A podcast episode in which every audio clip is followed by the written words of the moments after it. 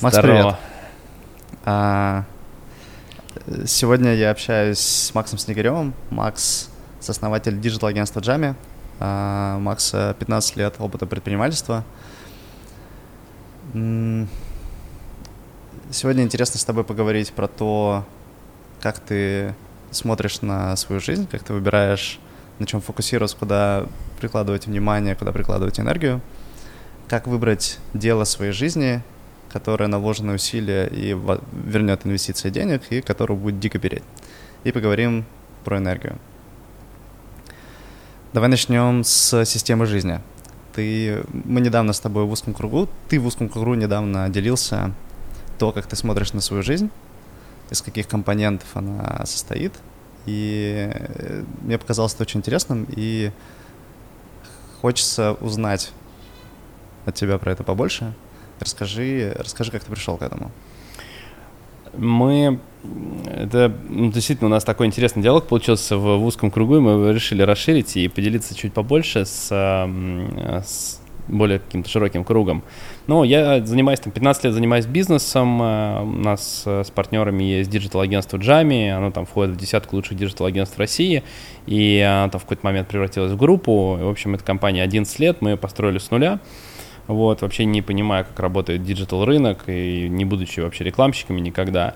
И на протяжении нашей жизни мы пробовали еще делать разные стартапы параллельно, потому что у нас до агентства был стартап, мы поднимали туда деньги, э, мы там делали какие-то модные вещи, занимались мобильной рекламой, потом мы, будучи там уже, когда имея взрослое достаточно агентство, пробовали заходили на автомобильный рынок. Вот у нас есть проект Альфред, э, такой автомобильный консьерж-сервис, по сути, цифровая платформа, которая позволяет соединять э, клиентов, у которых есть личные автомобили, и людей, у которых, собственно, которые эти автомобили чинят.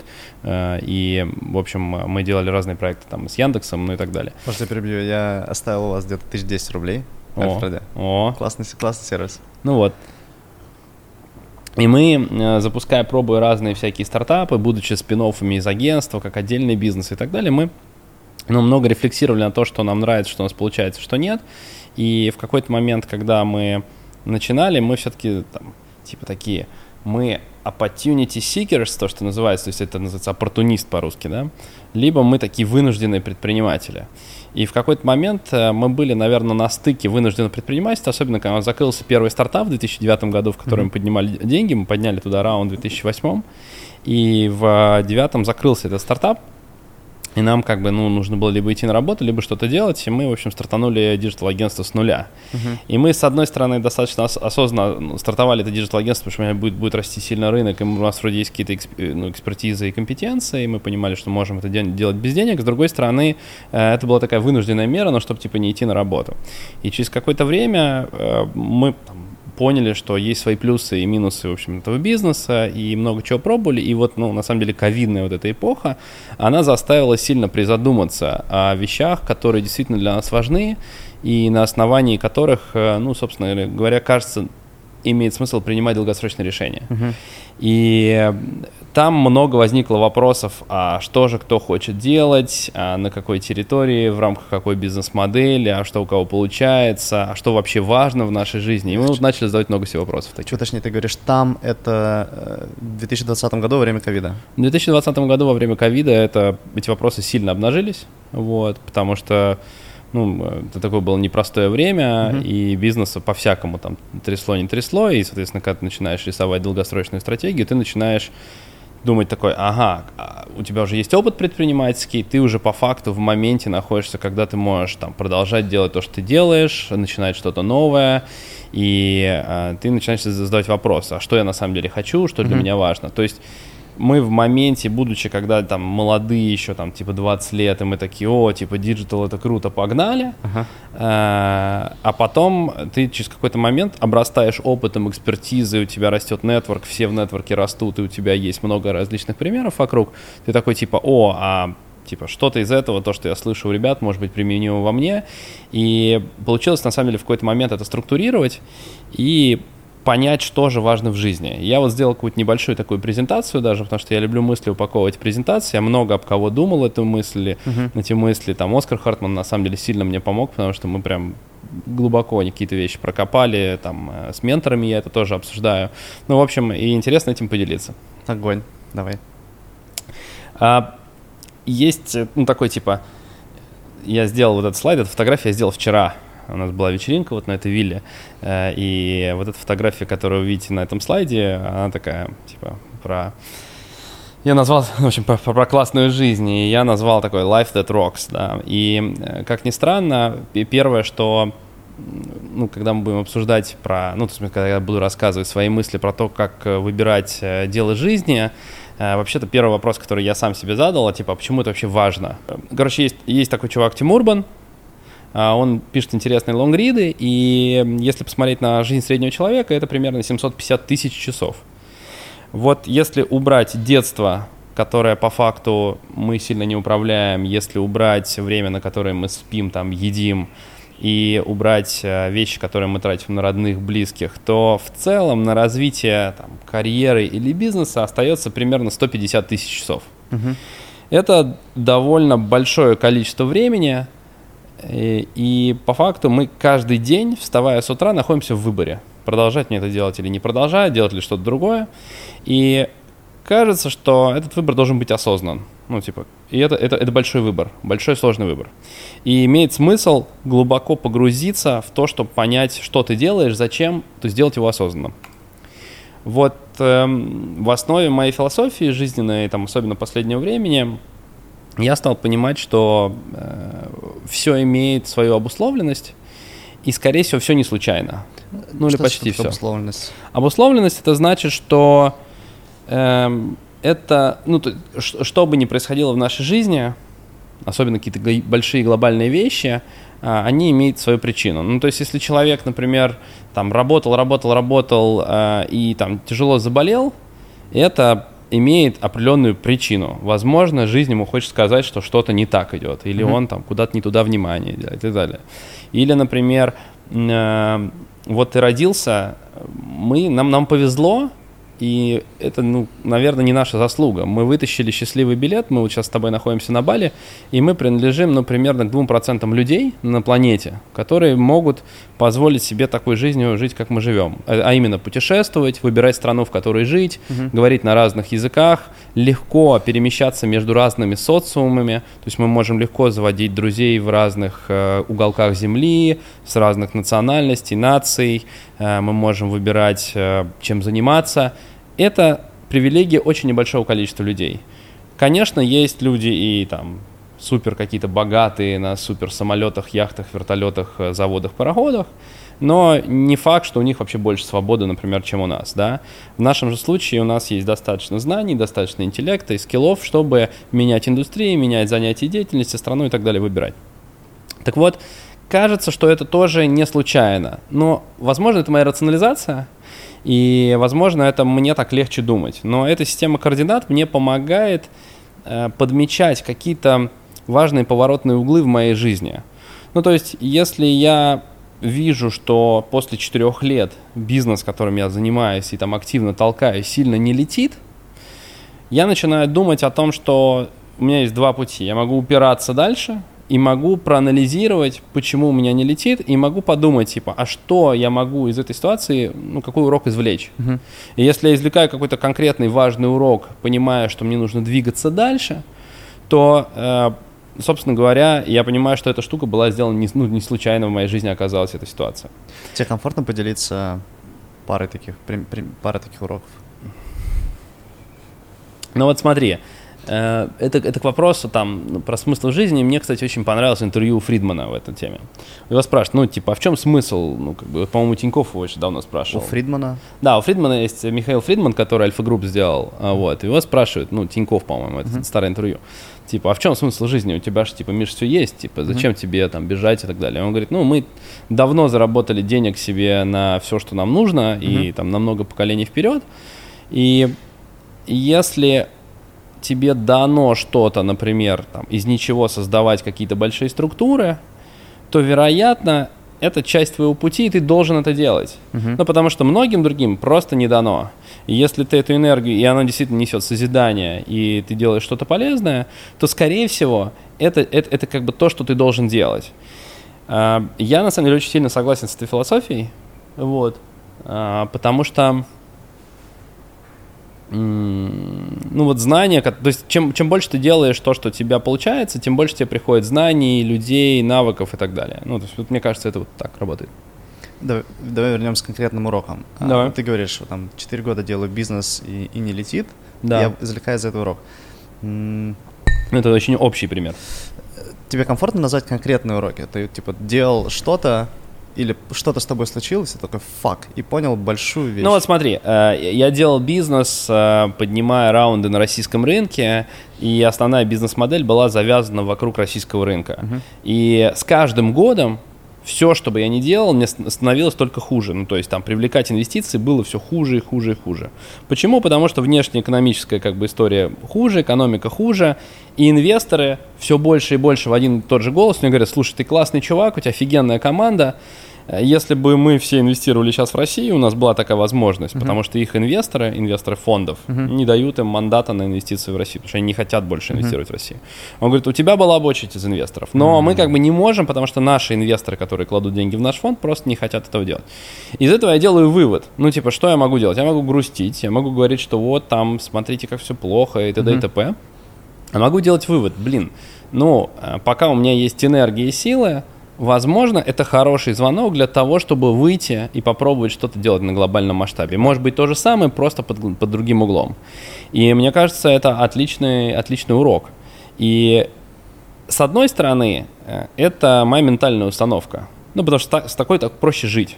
С другой стороны, я верю ну, в какие-то такие вещи, которые не случайны. Такая ментальная установка какая? Ментальная установка, что во всем есть, э, а, что все не случайно. Что все не случайно. И если тебя здесь не получается, сделай вывод и пойди как бы двинься дальше. И ты смотришь такой, да, ну раз я в России не могу деньги поднимать, угу. ну окей, я буду делать что-то международное и буду поднимать деньги на глобальном масштабе и делать какие-то большие вещи. Огонь. Пошли дальше. А, это первое, как бы, что мне помогает. Вторая э, вещь в которое я тоже очень сильно верю, что если ты реализуешь себя, то у тебя, ты как бы классно живешь. Что это значит? Это значит, что что такое классно живешь и что значит реализуешь себя. Вот я в какой-то момент понял, в чем, что у меня хорошо получается, что не очень хорошо получается. Например, мне нравится общаться с людьми и сложные вещи объяснять для них простыми, простым языком. Uh-huh. И когда я это делаю, меня прет. Э, мне, я получаю много энергии, я получаю классный отклик, э, я встаю утром, и мне хочется продолжать это, идти это делать, я могу там в свободное время думать об этом. Ну, там, условно, там, типа, я еду на работу, я моюсь в душе, и мне приятно и классно думать об этом, потому что мне прет, потому что мне приходит на это энергия. Вот э, кажется на опыте, что один из диагностических критериев, что ты занимаешься своим делом, это когда ты получаешь удовольствие. Uh-huh когда тебе приходит энергия, когда у тебя хорошее настроение, когда у тебя получается еще больше. То есть это как снежный ком, который накапливается еще больше. И эта концепция, она лежит не только в, ну, в том, что у меня, она лежит во многих э, и различных абсолютно учениях, там, от буддизма до, ну, вообще, кучи всего. Вот, поэтому я считаю, что типа супер важно найти, что тебе действительно прет, и прям заниматься этим, и просто смотреть. И оптим... по факту ты занимаешься все время, оптимизируя свой уровень как бы счастья в этом плане. А как ты нашел свое, то, что тебя прет? А, ты знаешь, вот этот разговор, на самом деле, в узком кругу возник, потому что я нахожусь в состоянии поиска. Угу. Потому что я много чего попробовал, и я понял, что, я, что мне нравится, что мне не нравится, на что я готов, на что я не готов. И это как раз э, легло в основу моей как, знаешь, как методологии или фреймворка, в котором я сейчас нахожусь для того, чтобы найти. Вот. И я сейчас немножко поговорю про это дальше. Огонь. А, важно еще вот какую интересную вещь. У нас тут был мастер-майнд, э, тоже в узком кругу небольшой, и мы разговаривали про вообще счастье предпринимателя, ну, потому что понимаю, что предприниматель — это люди, это люди, ну, которые живут чуть по-другому, mm-hmm. они находятся чуть в другой реальности, они мыслят чуть по-другому, у них чуть больше ответственности, чуть больше толерантности к риску, ну, в общем, со всякими этими вытекающими штуками. И я постарался, а я так как я не люблю какие-то очень абстрактные конструкции, мне как бы сложно в них э, находиться, ну, типа там счастье, ты счастлив или нет? Или там, ты достиг успеха или нет? Вот э, мне в какой-то момент помог, помогла одна лекция Радислава Гандапаса, где он очень хорошо рассказывал про успех. У него получилось очень здорово сформулировать, что такое успех, очень понятными критериями, которые можно померить. Uh-huh. То есть оказалось, что успех можно померить. И я, взяв а, вот эту философию, я такой типа... А может в двух словах? Э... Да, он говорит, что успех э, это профицит ключевых ресурсов. Э, насколько я помню, их пять. Значит, первый э, ресурс это... Прости, дурацкий вопрос, что такое профицит? Профицит это э, когда, э, когда их больше, чем нужно. Ну или там, когда их Избыток. с избытком. Избыток. Да, угу. с избытком. Вот. Значит, первый, сейчас там не в порядке важности, просто вот то, что вспоминаю, значит, соответственно, это время, это деньги, это здоровье, это энергия, это статус. Вот пять получилось. Угу. Значит, он говорит следующую вещь, что для разных людей из разных ну, с точки с разных там, по разной успешности или там из разных слоев общества приоритеты разные. Ну, то есть бедный человек, для него на первом месте стоят деньги. И по факту он идет, условно, работает кассиром в пятерочке, и он меняет свое время на деньги. У человека состоятельного время стоит на первом месте из этих вещей. Я лично считаю, даже писал как на эту статью, я долго тоже анализировал, что же все-таки важнее, время или энергия. Я пришел к такому выводу, что энергия важнее. Угу. Почему? Потому что ну, если у тебя есть время, у тебя есть деньги, у тебя есть здоровье, все классно, ты встаешь утром, э, не знаю, на самом классном острове в мире э, с офигенным видом на океан, а тебе просто ничего не хочется делать. Ну, mm-hmm. У тебя просто нет сил, у тебя нет на это ресурса. Ну, как бы все, приехали. Вот. И вокруг энергии мы сегодня будем много говорить, потому что я считаю, что это одно из как бы самых главных вещей. Так вот, возвращаясь к ответу на твой вопрос по поводу, что такое успех, он говорит следующую вещь, что э, он прикольно еще рассказывает про статус. Ну, потому что с деньгами понятно, со временем, со временем там как бы такое объяснение, что у человека, э, может быть, у него может быть много денег, у него классное здоровье, у него все там, семья офигенно, но он ничего не успевает. У него два телефона постоянно, он не успевает тратить время на семью, на себя, он теряет себя, он как бы живет чужой жизнью, хотя у него может быть там сколько угодно денег, да, например. Mm-hmm. Вот. И время это когда ты можешь распоряжаться своим временем так, как тебе нравится, так, как тебе заходит. Это, э, это вот это интересное объяснение. Еще мне понравилось про статус, что вообще не очень очевидная вещь. Ну, типа, что такое статус, да, как оцифровать статус и почему это является атрибутом успеха. Э, вот, как говорит Радислав, он говорит, что статус э, это, это то, что тебе дает сильный рычаг – Э, в достижении вещей, когда твое слово весит гораздо больше, чем слово обычного человека. И вот очень хороший пример. Он берет э, пример известного какого-то музыканта, скрипача, там не помню, как его зовут. В общем, он собирает там полные залы по всему миру. Этот же самый музыкант одевается попроще, берет стрит, скрипку Страдивари, на которой он играет, идет в метро. Угу. Играет там 2 часа, собирает 35 евро. Как бы, если бы все знали, что это вот типа вот этот великий музыкант, то, как бы, очевидно, все залы, которые он собирает, все sold out, как бы, и так далее. То есть, по факту, тот же самый чувак делает то же самое, но просто имея определенный статус и э, определенным образом транслируя его, э, он как бы достигает просто гораздо большего mm-hmm. теми же самыми ресурсами. Mm-hmm. Ну, если я напишу в Твиттер, типа, ребята, я запускаю социальные сети, Илон Маск напишет в Твиттер, вот это пример статуса. Понятно. И э, тезис ключевой про то, что такое успех. Успех — это профицит всех ключевых ресурсов, и если какой-то из них выпадает и жестко в минусе, то ты не можешь достичь успеха. Например, все есть, нет здоровья. Mm. Или там, все есть, нет времени. Или там, все есть, но статуса немного, и ты любое следующее начинание тебе как бы надо делать с нуля. Но это вот его такое определение. А, мы... ссылку, ссылку на статью мы приложим. Да, да. Э, есть, по-моему, интервью на YouTube, я его точно ну, смотрел. Значит, э, я мы когда говорили про счастье, я похожий фреймворк начал использовать для того, чтобы ну, понять, что же для меня значит счастье, потому что, как я уже говорил, что мне, мне, мне сложно оперировать в каких-то абстрактных конструкциях. В общем, я понял для себя э, следующие вещи. Я такой нарисовал э, этого Happy Octopus, вот, такой осьминог, у которого есть эти разные ножки, вот, и чтобы октопус был счастливый, все ножки должны быть такими сильными, как бы, ну и по факту устойчивыми, да. Ну, то есть для меня важно делать то, что имеет смысл, и то, что, ну, типа, ну, не знаю, там, би биотуалеты устанавливать на стройках, мне кажется, не мое. То есть я не говорю, что это плохо, но для меня кажется, там, делать э, условно завод по мусоропереработке гораздо имеет больше смысл, чем устанавливать биотуалеты. И вот в такие глобальные вещи, во что инвестировать свое время и там тратить свою энергию э, созидательную, которая может быть направлена на что угодно, вот мне оказалось по прошествии времени очень важно, ну, чтобы это была какая-то польза. Об этом все время все говорят во всех этих книжках в долине, вот, что типа make meaning not money и все остальное. Но я на самом деле понял для себя в практической плоскости что мне просто дает эту энергию. То есть, если я понимаю, что моя цель может быть за пределами моей жизни и что это несет для мира, э, какую-то прям пользу значительную, ощутимую и понятную, и я получаю подтверждение этому периодически, то мне просто это дает больше энергии. Потому что я встаю, и я понимаю, зачем я это делаю. А, а можешь конкретный пример?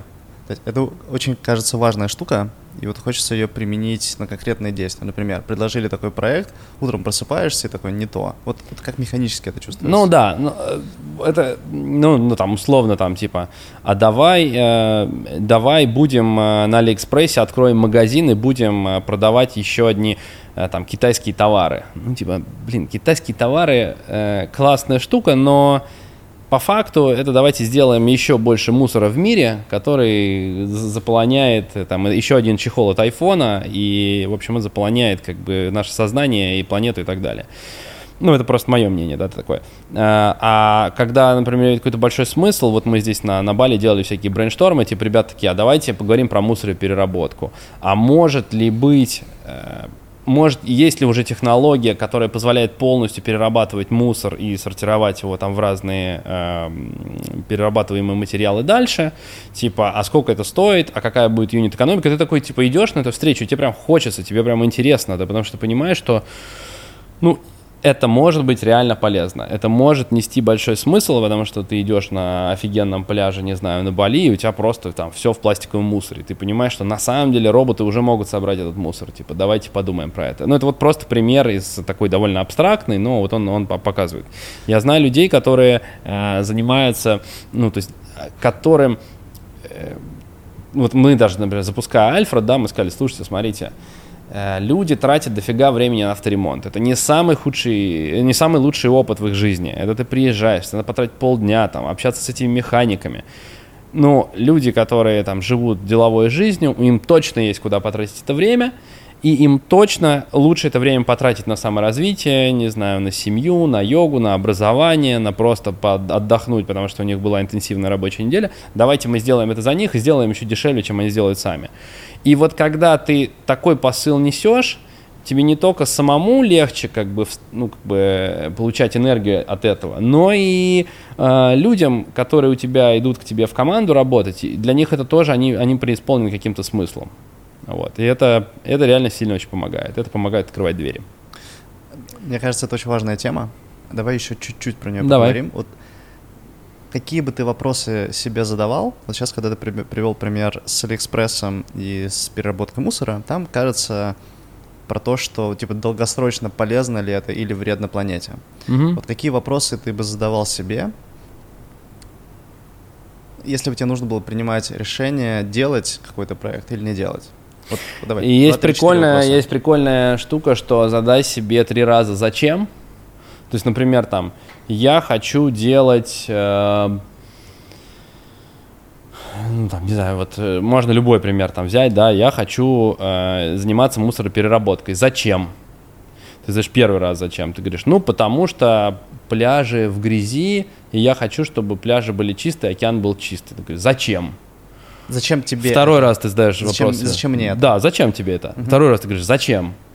И дальше там всех разные причины. Ну, например, там, я хочу, чтобы, а, чтобы мы сохранили планету, потому что у нас одна она. Потому что у нас нету 10 планет, и если мы будем таким темпом прирастать, и там есть расчеты, что типа 12 миллиардов людей будет, и если мы там еще 100-200 лет будем так же срать, то у нас просто не останется чистых пляжей. Я mm-hmm. хочу, чтобы мои дети э, жили в чистом мире. Mm-hmm. И ты третий раз зачем? Ну зачем ты хочешь, чтобы твои дети жили в чистом мире? И ты говоришь, ну потому что э, я хочу, чтобы вот я наслаждаюсь сейчас в моменте этой планеты, и мне супер кайфово путешествовать, я много где был, я вижу чудесная природа, и это лучшее, что ну можно было вообще сотворить. Ну то есть те закаты, которые я видел на Бали, я не видел ни одной картины, которая лучше передаст такую красоту в мире. Mm-hmm. Никто, никакой Вазовский, никто не может это дать. Ну, то есть как, как угодно, да. И я хочу, чтобы этот мир был таким же красивым, как до меня, так и после меня. И вот ты три раза отвечаешь на этот вопрос. И ты такой типа, блин, да, это, это то, что мне действительно трогает, то, что мне действительно важно. И ты как бы, и это дает тебе энергию. И как mm-hmm. только ты вот три раза вот этот why себе, я называю это big why, типа три раза большие такие фундаментальные вопросы задаешь, и когда ты, ну, то, то есть понятно, что можно ставить биотуалеты на стройку, потому что ты можешь это обосновать по-другому. Ну, то есть есть люди, это не значит, что типа э, все занимаются какой-то херней, если у человека там шурма, палатка с шурмой. Угу. Просто у каждого свой путь, и угу. кто-то не задумывается об этом, а кто-то ищет дополнительный источник энергии, угу. который ему просто нужен для того, чтобы просто ну, лучше реализоваться. Вот для меня это важно. Я знаю, что есть люди, которые говорят, я люблю делать финансы, потому что мне нравится решать сложные задачи. Мне не важно, я буду считать финмодель корпорации, которая делает биотуалеты, раз мы уже mm-hmm. разбираем, или там, не знаю, забивает э, болты в шпалы, как бы. Либо я буду делать для Фейсбука финансы. Мне вообще не важно, мне нравятся сложные задачки, я люблю все оцифровывать, раскладывать по полочкам, и чтобы все работало как часы. Он говорит, вот мне так нравится. И он, у него есть там обоснование, как бы, зачем и что. Просто я для себя вот какие-то такие вещи понял. Okay. Значит, это первое. Закрыли этот вопрос? Или еще? Второе, что я понял для меня, опять же, чтобы мой октопус был счастливым, я понял, что мне важно единение с этим миром. Это какая-то такая энергетическая штука. Но важно, мне очень важно быть, иметь какой-то контакт с природой. Ну, то есть, типа, я не могу жить в городе безвылазно, хотя я безумно люблю Москву, считаю, что это вот прям лучший город на земле, я много где был, я вырос в Москве, и я прям супер люблю этот город – но для меня важно единение с природой. И мне нужен этот баланс. То есть мне нужно все время куда-то выезжать.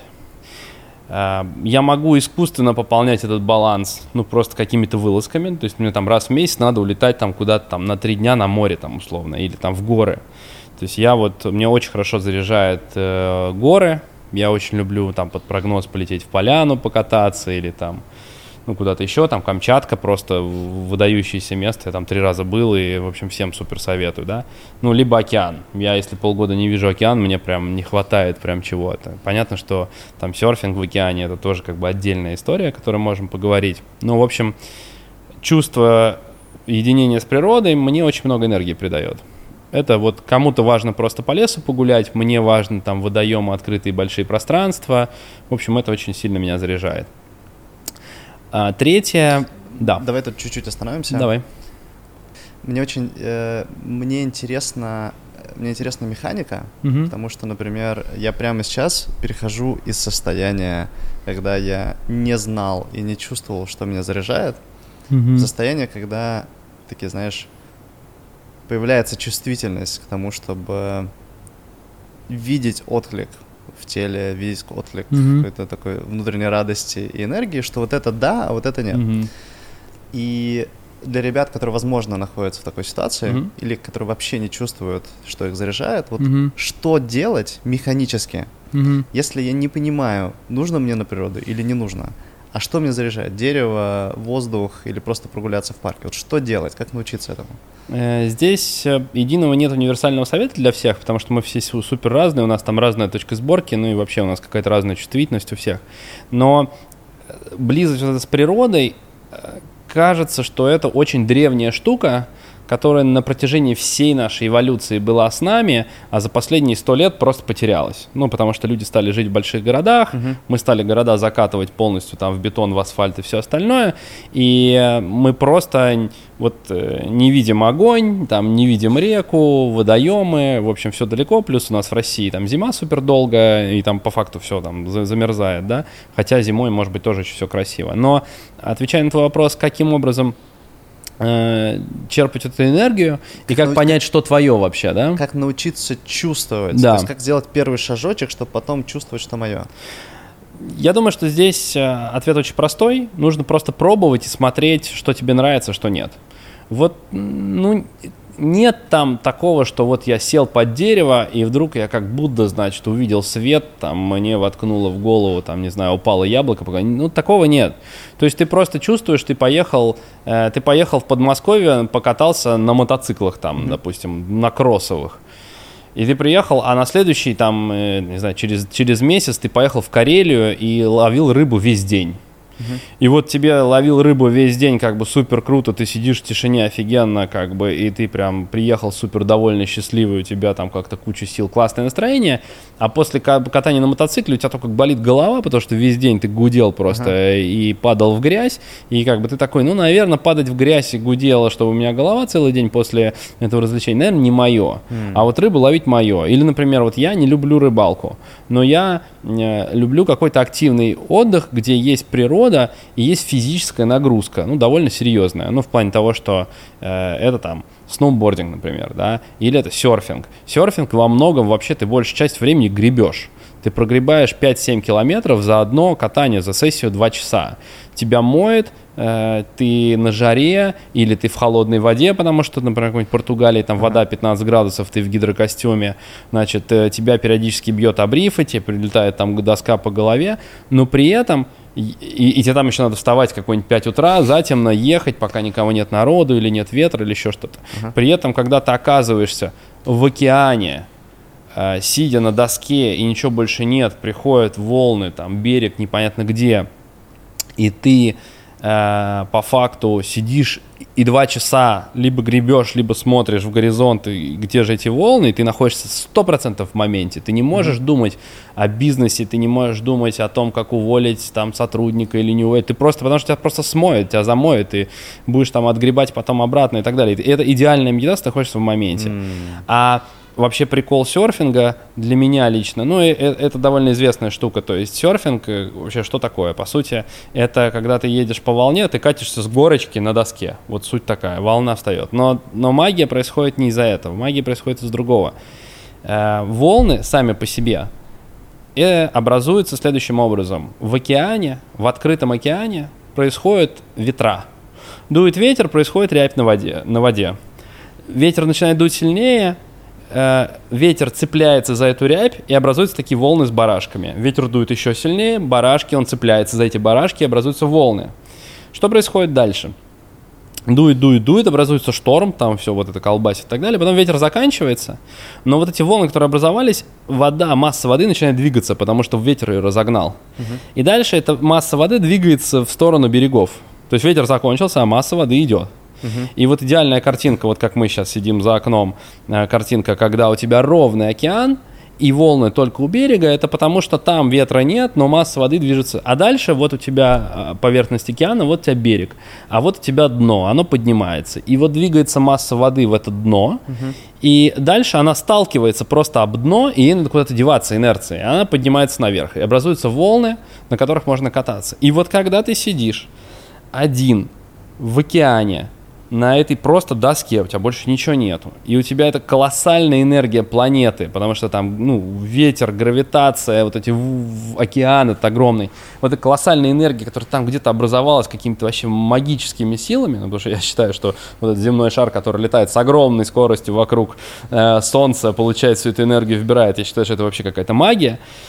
И вот эта вот энергия, которая образовалась там, она идет, и ты в какой-то момент, на очень короткий промежуток времени, там, на 15 секунд или там до минуты, ты когда синхронизируешься с этой энергией и едешь по волне, потому что приходит волна, ты в какой-то момент разгребаешься, и на ее скорость начинаешь по ней скользить. Угу. Происходит синхронизация тебя с этой энергией. Mm. И когда ты, несмотря на то, что ты встал в 5 утра, залез в холодную воду, одел мокрый гидрокостюм, ты синхронизировался с этой энергией, и ты начал преодолев эти трудности, заплыв туда, скользить по этой волне, вот тут происходит офигенный вообще перезарядка, и ты просто забываешь про все, и ты готов там ехать куда-то еще дальше, и потом, когда ты возвращаешься с такого путешествия, ты, а, в физической форме в хорошей, б, ты супер побыл в природе, как бы совершенно в дикой, ты бывал в таких местах, которых бы сам бы не добрался, потому что ехал на какой-то там одинокий остров, там еще что-то. И потом, конечно, у тебя свежая голова, и ты полностью вот в таком коннекте. Кайф. Идем дальше? Давай, да, обратно к октопусу. Да, чтобы Октопус, то есть про, про единство мы поговорили с этим миром и с природой. Там можно много еще чего добавить, ну, в смысле, там какое-то единство с каким-то социумом, с каким-то трайбом, это тоже добавляет, mm-hmm. что вот я предприниматель, и вот у меня есть такие же друзья-предприниматели, и э, мне нравится быть таким же там среди них, э, ну, потому что это тоже, в общем, делает, как бы добавляет энергии, добавляет смысла, все такое, но переходя к следующему... А, кстати, маленький вопрос, а как найти трайб? Вот я предприниматель начинающий, или я, я любой специалист. Как мне найти людей, как, как мне найти вот такой трайб, с которым я буду чувствовать, с которым мне кайфово будет соединиться? Я думаю, что надо ну, то есть здесь есть несколько типов людей, которых я встречал там на своей промежутке времени э, в этой жизни, да. Э, есть люди, которые интроверты, есть которые экстраверты, есть которые вообще не хотят никуда выходить, им это не нужно, э, и они больше энергии получают, пока они находятся сами с собой, но все равно даже для таких людей какая-то социализация, она все равно полезна. Э, есть понятные методы, э, ну, типа есть бизнес-клубы, есть бизнес-сообщества, которые активно приглашают к себе и, собственно, для, там для этого люди и собираются. Хороший бизнес-клуб занимается тем, что отбирает людей более-менее похожих по каким-то критериям, они все разные, и там люди то есть более-менее однородные люди, оказавшись примерно с такими, им просто становится интересно. Это как фейс-контроль в клубе. Ну, то есть, mm-hmm. типа, если ты э, там из одного, э, ну, там, условно, приехал со спального района, э, никогда не ходил на вечеринку, и, ну, как бы, и вообще не понимаешь, что там происходит, и приходят люди, которые там 10 лет Понятно. уже ездят, они просто, ну, как бы, им не прикольно в одном месте, поэтому их просто искусственно фильтруют. Вот бизнес-клубы, например, такое делать, есть бизнес-сообщество. Можешь есть... конкретно порекомендовать? Бизнес-сообщество — ну, есть э, из, из тех, которых я хорошо знаю, э, это Schmidt 16 и это Equium. И там, и там мне посчастливилось оказаться, ну, как бы в, в коренных, э, в коренных участниках. Uh-huh. Вот. И я вижу, что в России сейчас вообще эта тема и в мире тоже развивается, бизнес-сообществе. Вот, ну, Equium, например, собирает э, людей, которые не совсем про IT-предпринимательство, там более формальная процедура входа, при этом и, ну, это нон-профит, то есть это стоит денег, но там никто на этом не зарабатывает, это ключевой как бы момент. И там люди сами для себя, собираясь вместе, используется определенная методология. Ну, то есть как это работает? Работает так, ты, что ты попадаешь в определенную среду и общаясь с э, похожим э, кругом людей, э, вы начинаете друг друга опылять. Что это значит? Опылять это значит, что, например, я сижу такой и думаю, блин, у меня, короче, тут условно там финансовый директор начал воровать. А и я там, типа, у меня голова болит на эту проблему, уволить, не уволить, может быть, суд у него подать. И тут я встречаю троих таких же предпринимателей, которые сталкивались с этой проблемой. Uh-huh. И они говорят, да, чувак, да просто надо, значит, его там уволить, быстро нового найти, это не проблема, вот делай так, так, так, я это три раза уже делал. Uh-huh. И ты в этот момент такой, о, во-первых, я не один, я такой, проблем, проблема такая уже существует, ее решали. Б, как бы у меня есть с кем посоветоваться, и мне когда следующая проблема приходит, и она уже не, не такая сложная в голове, потому что я знаю, что ну, кто-то ее уже решал, я сейчас быстренько поспрашиваю, поспрашиваю, быстро соберу советов и на самом деле избегу э, каких-то сложных ошибок, которые могут там довести до суда, там какие-то деньги. Mm-hmm. И э, это первая как практическая вещь. Это вот называется опыление. То есть когда люди начинают. Или другой пример. Значит, я прихожу и такой думаю, у меня вообще все классно, я тут э, в два раза удвоил бизнес в прошлом году, ковид, не проблема, мы выросли, все офигенно. Прихожу на такую тусовку, а там такой же чувак, которого я вижу три года назад, он э, три международных рынка запустил за это время. И это, ну, кто-то может демотивирован быть, а кто-то, например, я, меня это лично очень сильно мотивирует, потому что это такой волшебный пинок. Я mm-hmm. такой, в смысле? Мы с ним там полгода назад или там год назад встречались, ездили в Новосибирск, там, там тусовались и все. Но за это время я вырос два раза и думаю, что я такой красавчик, молодец. Mm-hmm. А он запустил три международных рынка и вырос в 10 раз. Я такой, а как ты это делаешь? И mm-hmm. он будучи как бы, ну, он мне так, так же это рассказывает. Я, послушав это, я понимаю, что вообще-то выйти там на глобальный рынок это не так сложно и страшно, как я думал. Вообще-то, ну, как бы вот, типа, и ты, и ты видишь несколько таких примеров. Это вот тоже называется опыление. А, примерно так работает. Огонь. Вот. Есть всякие хакатоны, есть всякие метапы. В Москве этого, кстати, сейчас становится очень много. Если раньше в долине там по 5 метапов в день, то сейчас в Москве как бы ну не сильно уж прямо меньше.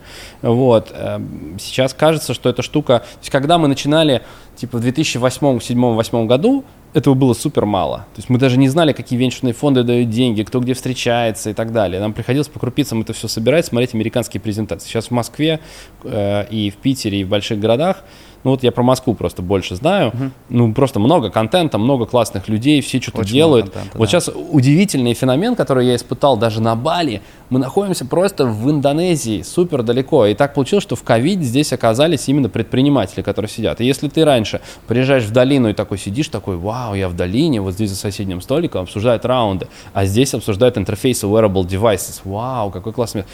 Здесь ты сидишь на Бали в кафе, эти чуваки обсуждают раунды, этих чуваков ты вчера с ними как бы обсуждал, там, как хайрить удаленную команду, а как бы и, и в следующее кафе ты приходишь и встречаешь их же друзей, с которыми вы были вчера там на поэтическом вечере, вообще-то в доме разработчиков, которые делают какой-то удаленный продукт. И ты такой, типа, блин, я же на Бали, а тут эти русские... Ну, короче, типа, лю- людей много прикольных, да. и это все очень классно развивается. Да, вернемся к Октопусу. Э, есть третий, третий кусочек, это social, Social туда для меня входит и общение с близким кругом, и семья. То есть это близкое взаимодействие э, с разными людьми. Есть первый круг людей, есть второй круг, есть третий круг. Ну, mm-hmm. теория кругов довольно понятная штука. Там более ближний круг это люди, с которыми ты там ну супер близко, там родные, не родные, в общем, ну, и так далее. И вот э, общение и обмен, потому что общение для меня это тоже обмен энергией. Я пришел, поговорил с человеком, неважно, о бизнесе или о том, э, какой классный новый ролик в Comedy Club, или там, типа, смотрите, новая социальная сеть, ты ее пообсуд... ну, и, и вы обмениваетесь энергией, и, в общем, это очень сильно тоже хорошо питает. Э, я выраженный экстраверт, для меня вообще это источник большой энергии. Uh-huh. Есть люди интроверты, но даже они, там, например, те, кто себя хорошо знает, он говорит, вот мне нужно там типа два часа в день с кем-то общаться, все остальное время мне хорошо одному. Но если только один, то мне как бы все равно не хватает. Я тебя перебью. Читал очень крутую книжку, называется Barking Up the Wrong Tree, гавкая не на то дерево. И там а, автор изучал э, интроверсию, экстраверсию и пришел к, не, к нескольким очень важным выводам. Первое, и то, и то это навык, то есть и экстраверсии, перезаряжаться, быть в контакте с собой можно научиться, и интроверсии можно научиться. То есть mm-hmm. экстраверт может научиться быть интровертом. Еще говорят, что нет ярко выраженных э, одних и других. Прям вот, ну, только, только интроверт или только экстраверт, что там типа все равно какой-то есть. Это. Вот, вот это я не слышал. А еще очень важная штука, что интроверсия и экстраверсия — это навыки, полезные для определенных... А, а, это, это оба очень полезных навыка. То есть это как типа левая и правая бицуха. Ты не можешь жить там только с прокачанной левой рукой, только с левой. Mm-hmm. Тебе нужно обе руки прокачать до, адекватного уровня, чтобы там, не знаю, ты мог там, не знаю, телефон хотя бы держать. держать. Mm-hmm. А, и там, если вы сейчас смотрите нас и думаете, блин, типа, а, я интроверт, и мне никогда в жизни не будет доступно разговаривать с людьми. Я интроверт. Мне пять лет назад вообще невозможно было разговаривать с людьми, но там долгая терапия, долго там, типа, учился выступать, учился общаться с людьми и более-менее научился. все возможно. Ну да, и судя на твое довольное лицо сейчас, это не то, что да, ты сделал в какой-то момент большое усилие, но сейчас тебя от этого прет. Ну, то есть ты не страдаешь да, сейчас нет, от того, что мы общаемся, потому что ты сам сказал, давай запишем, ты притащил это все, мы тут, ну и так далее.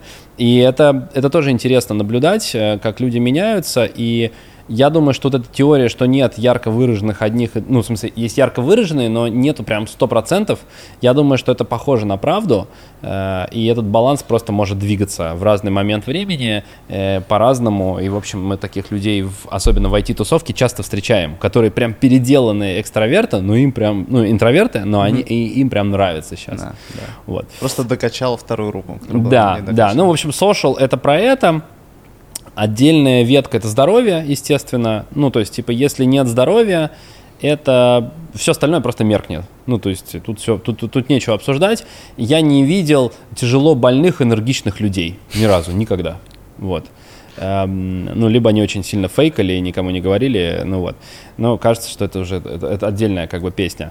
Э, со здоровьем здесь тоже много всего, потому что я в какой-то момент понял, что через спорт Э, мне приходит энергия. Ну, то есть, типа, если я в Москве интенсивно работаю там, 10 часов каждый день, я не могу не заниматься спортом минимум 5 раз в неделю. Потому что, э, во-первых, у меня перегревается этот процессор, и мне нужно просто выгружать, пойти мячик там попинать, или там сходить в спортзал, или покататься на вейксерфе летом в Москве, да. Э, и я совмещаю эти вещи. То есть мне, с одной стороны, нравится, и с другой стороны, это помогает моему здоровью. То есть я в какой-то момент, когда там 20 лет, и ты бессмертный, там катаешься на скейтборде и прыгаешь со ступенек, э, и тебе это все прет, но в, там в 35 лет ты уже такой, блин, ну если я так буду кататься, то моим коленям там через 3 года как бы капец. Я, наверное, сейчас выберу что-то такое, что с одной стороны дает мне удовольствие, а с другой стороны э, мне дает здоровье, потому что, ну, для меня это важно, потому что, и здесь тоже, кстати, главное не переборщить, потому что если начинаешь там, э, вот э, даже если ну, просто чем-то заниматься, каким-то спортом активным, потому что я знаю, там сейчас многие там Iron Man начинают засаживать. Ну, то есть в какой-то момент тебе энергия начинает падать, потому что если ты делаешь две тренировки в день, у тебя просто нет энергии в конце mm-hmm. дня, или ты утром сделал тренировку в 6 утра, встал, до 8 отпахал, там, позавтракал, в 9 ты пришел, вроде у тебя такие бодряки, а в 11 дня ты просто такой закисаешь, потому mm-hmm. что ну, ты просто выложился конкретно, ты на пульсе 170 фигачил 2 часа. Mm-hmm. Ну, в смысле, невозможно. И поэтому здесь как бы нужен баланс. И я для себя понял, что я там профессиональным спортсменом никогда не буду, каких-то супер соревновательных целей я себе не ставлю. Для меня важно, чтобы, а, мне нравилось, это был прикольный как бы лайфстайл, это было просто, ну, мне приятно, эстетично, и это приносило мне здоровье. А, следующий кусок это про время, это ровно то же самое, э, что я рассказывал, взяв у фреймворк из, от Гандапаса. Для меня важно, чтобы у меня было достаточно времени уделять тому, что мне нравится, своему развитию, своему здоровью и быть в балансе. То есть, если я с утра до вечера, то есть понятно, что есть периоды в жизни, ты там поднимаешь раунд, и у тебя вопрос жизни и смерти за три месяца закрыть. Ты просто фигачишь там 14-16 часов. Ну, 16 тяжело, я не могу 16 работать, я не могу по ночам работать. У меня есть друзья, кто пром вот могут очень много. Я не могу, ну, у меня все ломается. Вот, но там 12-14 часов можно работать какое-то время, дальше это как это такой забег. Uh-huh. Вот, потом дальше дембель, ты там, не знаю, поехал на 4 дня просто в горах там или просто на море, там где-то на Кипре лежишь, там отдыхаешь. Вот, но для меня важно в долгосрочную иметь возможность распоряжаться своим временем. А, и, конечно, кусок про деньги, потому что деньги, ну, в общем, тут э, нет смысла отрицать, мы не в том мире живем, чтобы говорить, ну, все важно, кроме денег. Ну, типа, э, здесь, мне кажется, тут не надо никому это пояснять. А, хочу про деньги э, прокомментировать. А, недавно, недавно словил неожиданный для себя инсайт, точнее, абсолютно очевидный, но я не ожидал, что как бы, я его словлю, не ожидал, что он на меня сильно повлияет. Капитализм так устроен, что ему, капитализму интересно создать у нас ощущение неполноценности без чего-то. Ощущение неполноценности без последнего айфона. Ощущение неполноценности без э, красивых шмоток, э, дорогих часов, классной тачки, там, не знаю, статусного чего-то. И э, мы все этому подвержены, я этому подвержен, и там мой мозг мечтает, о, типа, куплю что-то, будет у меня счастье. А чем больше там, я там, погружаюсь в буддизм, разные практики, тем больше я понимаю, что абсолютно все, что нужно для счастья, уже есть. Или, или оно уже есть, или оно практически бесплатно. Там воздух, вода, очень э, здоровая пища, э, очень глубокое эмпатичное общение. Это все бесплатно, либо практически бесплатно. И деньги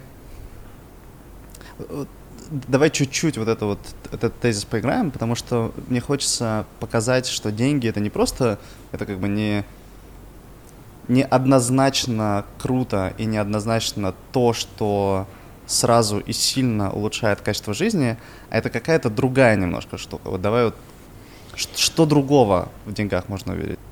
Я какое-то время назад для журнала Инк они делали мероприятие, и там был типа TED Talk. И я выступал на тему, что деньги — это демотиватор для предпринимателя.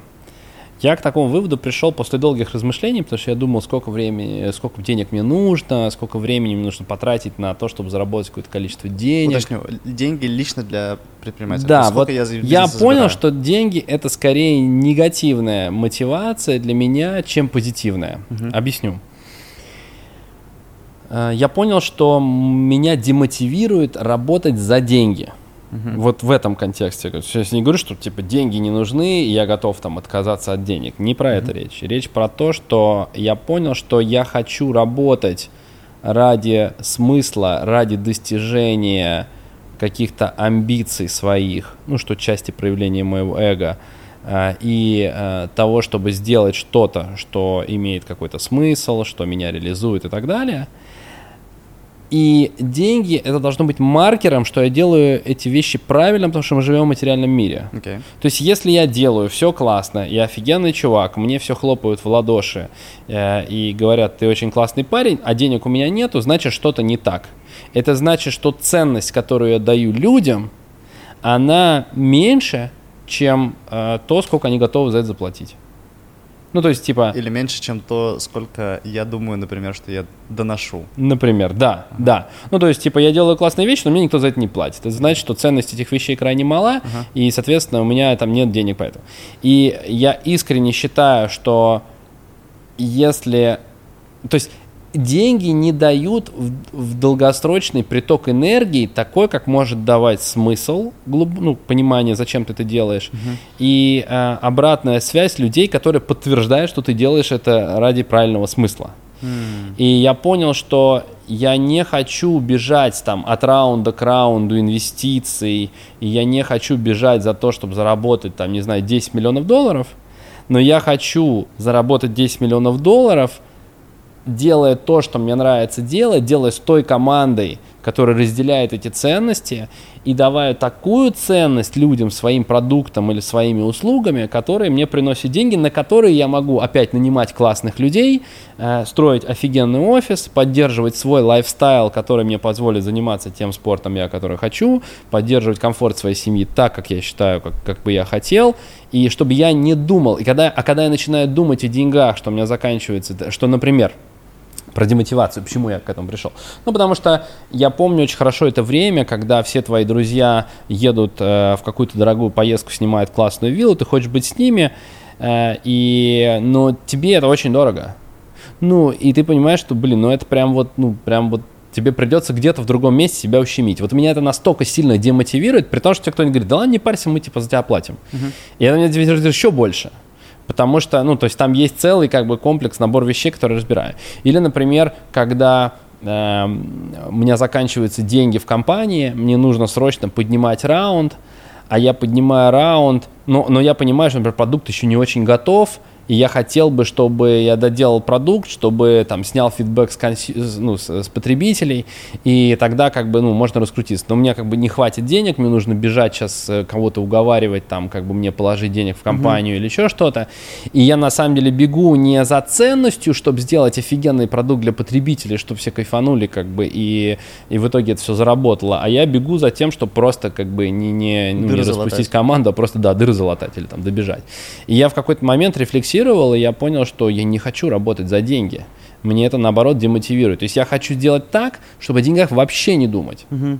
То есть чтобы мне, а, хватало на все, а это легко посчитать, у каждого есть как бы определенная вещь. То есть я знаю, сколько мне хватает, ну, сколько мне нужно жить.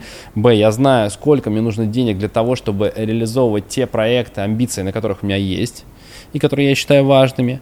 И, э, и я понимаю, что как только у меня этот уровень есть денег, я убираю эту штуку из своей коробки, то есть я высвобождаю операционную память да. и начинаю думать о ценности, а не о том, что у меня сейчас закончатся деньги, хватит ли, успею я сделать это или нет, э, а может быть здесь вот мне продукт сделать похуже, там поменьше вложиться в IT, ну, условно, понятно.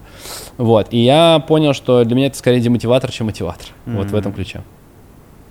Мне очень называется это, ну, я это трактую, пропускаю через себя, я трактую как, как ресурс, для того, чтобы быстрее приближаться к смыслу и ценности, которые ты выбрал идти. Это как и ресурс, для того, чтобы туда быстрее приходить. И метрика, что я туда действительно приближаюсь, а не обманываю, например, да. себя, что я там делаю, якобы делаю то, что людям нужно, хотя по факту людям это не нужно. Ну да, и здесь э, можно по, по-разному смотреть на личные финансы, потому что, ну то есть у кого-то есть явно, типа, о, блин, было бы у меня много денег, я купил бы себе классную тачку, я хочу классную тачку. А кто-то по-другому смотрит, ну как бы типа ну да, я могу купить классную тачку, ну типа, а что с того, она мне все равно доест через mm-hmm. полгода, ну типа, вот. И здесь э, ты, конечно, э, не хочешь отказываться от, от э, благ, которые можно купить за деньги, ну, очевидно, вот мы сейчас сидим на классной вилле на Бали, очевидно, чтобы на ней находиться, нужны деньги. Ну, тут как бы ничего тут не попишешь. Да, воздух бесплатный, но на вилле надо, ну, как бы, чтобы тусоваться, нужны деньги. И чтобы сделать, например, позвать своих друзей, устроить ecstatic dance, э, пригласить повара, который всех классно накормит, и сделать, не знаю, какао-церемонию, тебе нужно там staff, который будет убираться потом, тут и так далее. И ты как бы, ну, ну ты делаешь это не ради того, чтобы, типа, ну, не знаю, денег собрать, ты же даже на этом не зарабатываешь, да, то есть, то есть ты просто как бы тратишь деньги то, чтобы классно провести время, пообщаться с друзьями, какую-то новую эмоцию испытать и, и разделить эту эмоцию с другими людьми, что самое главное. И это, ну, мне кажется, это, конечно, стоит денег, мы не можем от этого отказаться. Но это не является главным драйвером. Ну и при этом это, ну, как бы достижимые деньги. Да. Если пять лет сфокусироваться на то, чтобы на- на- набрать навыки. То есть для специалистам можно зарабатывать деньги для Да. того, чтобы там, типа, позволять себе практически любые опыты. Да. Хорошо, пойдем дальше. Давай к другим лапкам октопуса. А, С октопусом мы закончили. Э, Это такие основные какие-то вещи, которые делают октопуса более счастливым. Давай, давай повторим их и закрепить. Это первое — энергия, второе — здоровье, третье — единство с трайбом, единство с природой, четвертое — это социальное, такой глубок, глубокий социальный контакт с близким кругом, а, контакт с людьми, похожими на тебя по ценностям, по интересам. Что еще напомню? А, Здоровье, Здоровье, время время. и деньги. Да, время — это способность распоряжаться своим временем, не быть заложником чужих интересов и календаря, и какой-то достаточный уровень денег. Да. Давай еще одну штуку хочу понять. Если у меня с чем-то из, этим просо- из, из этого просос, что делать? По сути, если посмотреть на это, знаешь, там, типа, э, если нарисовать это в виде какого-то гексограмма, да, э, э, как это называется, Гекса- гексагон, Ага. гексограмма, вот, э, то если у тебя где-то что-то проседает, то м, у тебя образуется дисбаланс. Ты можешь специально организовать дисбаланс, например, пожертвовать своим временем для того, чтобы поднять деньги. Но ты должен понимать, что это должно нести временное ограничение. Или я готов забить на спорт на месяц и выложиться для того, чтобы достичь какой-то конкретный результат в коротком промежутке времени, но я понимаю, что если я год забью на спорт, то у меня все просядет. И я потеряю в качестве. И э, если у тебя где-то что-то проседает, ты дальше ну, смотришь на эти вещи, у каждого они немножко свои, ты дальше их раскладываешь внутри ты тоже на подкомпоненты. И ты ищешь, где и как ты будешь вот эти вещи восполнять. Ну, то есть э, я знаю, например, там предприниматели, которые говорят, я там э, начал заниматься бизнесом, но я, говорит, один момент не учен, что 50 раз в год я должен был летать в Берлин для того, чтобы там делать эту компанию. И он говорит, и у меня просто семья там ну, начала как бы тяжело, в общем, отношения в семье сильно ухудшились. И этот фактор, говорит, настолько оказался деструктивным для всего остального, для энергии, для настроения, там, для здоровья, что мне пришлось эту как бы штуку забить. И когда ты понимаешь, что ты не можешь все бросить, чтобы какую-то одну штуку поправить из этого, ты начинаешь уже думать про баланс. А когда ты думаешь про баланс, то ты уже начинаешь внимание уделять там разным аспектам. Ну, в какой-то момент где-то больше, где-то меньше. То есть первое, что нужно сделать, это увидеть, как у меня со всеми из этих, э, со вс- с каждой из этих из восьми лапок, увидеть, где у меня просос, и постепенно начинать. Я, я бы сделал, я бы, я, бы, я бы сказал так. Я, я бы посмотрел, во-первых, какие у тебя лапки. Мгм. Вот. Может быть, Разных тебе... людей разные лапки. Конечно. Окей. И они, знаешь, на каждой лапке еще разные присосочки. Ага. Потому что лапки состоят из разных присосочек. И их там может быть очень много. Окей. То есть для кого-то важно там, потому что у него пять детей, и у него важно, а у кого-то нет детей, ему важно поддержание там с близкими, там, с племянником. Кому-то духовный Да, опыт. а кому-то он чувствует, да, а кому-то наоборот нужно больше времени проводить, проводить в природе или вообще жить там, за городом. например. Всегда, потому что там критично или там дышать свежим воздухом, э, не знаю, каждый день бегать утром не в городе. Ну, в общем, у каждого все свое. Вот. И м, я бы первое понял, какие лапки, я бы понял, из чего они состоят, какие присосочки там внутри, потому что я общую картину нарисовал, конечно, там можно смотреть глубже.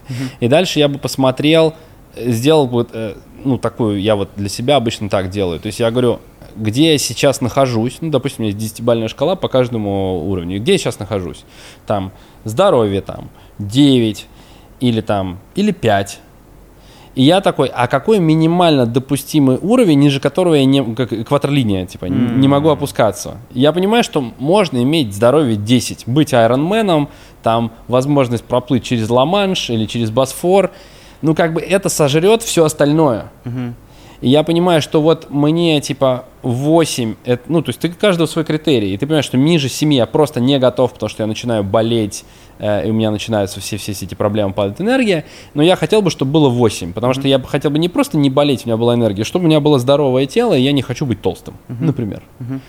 И ты такой, ну вот 9 это я типа супер атлет накачанный с мышцами, 10 это я там ламанш плыву типа 180 на велосипеде вообще прямо сейчас сяду и проеду, uh-huh. а как бы, э, а 8 это просто у меня там э, нету лишнего жира. Uh-huh. Ну, то есть у меня там нормальный баланс. А 7 это такой, ну, лайтовенький жирок, я вроде в энергии что-то делаю, но не болею как нормально. А 6 это вот уже все как бы уже. Ну, то есть это просто пример. Uh-huh. И ты можешь взять так каждый критерий. То же самое можно с деньгами взять, uh-huh. можно точно так же на время взять. Э, и social можно рассмотреть как бы эту вещь. Ну, в общем, можно, кажется, каждую декомпозировать. И потом можно сидеть и думать, какие энергии, ой, какие стратегии применить, чтобы да. максимально быстро всю эту систему Конечно. сбалансировать. Ну, наверное, ты скорее будешь думать потом, а, окей, я понял, что у меня проблема, а, ну, что мне с этим делать? И ты дальше ищешь разных специалистов. Мне очень нравится, опять же, с Оскаром у нас как-то был разговор, это его аналогия, и она мне очень заходит, что вот возьмем профессионального спортсмена. А, профессиональный спорт довольно жесткая вещь. Потому что очень много людей, например, играет в футбол, но выдающихся футболистами становится немного, и в первой лиге играет не так уж и много, а, и, в общем, вероятность там достижения успеха очень маленькая. Потому что это игра с нулевой суммой. Это игра с нулевой суммой, э, это супер большие риски. Это один единый рейтинг на всех. Да, да, да, там много-много вытекающих. Э, и при этом, если взять бизнес и бизнесменов, то, в общем, вероятность стать э, там Илоном Маском, наверное, такая же, как и стать Месси в футболе но вероятность э, построить хорошую компанию, заработать там, не знаю, несколько миллионов долларов или там десятков миллионов долларов сильно больше, чем стать футболистом э, премьер-лиги, угу. например, да, ну или там, типа даже второй лиги. Э, но аналогия даже не в этом, аналогия про другое, про то, что мы находимся в лучших условиях, чем профессиональные спортсмены. Но профессиональные спортсмены имеют э, вокруг себя тренеров, а, несколько разных по технике, по физподготовке, по там, ну, по каким-то еще вещам, да, зависит от вида спорта. Отдельно есть люди, которые следят за диетой, mm-hmm. есть там массажисты, э, есть э, врачи, которые следят за состоянием здоровья и постоянно тебе там помогают, да, и постоянно трекают. Если взять ну, предпринимателя, то... Он такой же атлет, по сути. Он такой же атлет. Вероятность его достижения, э, вероятность его успеха как бы потенциально больше.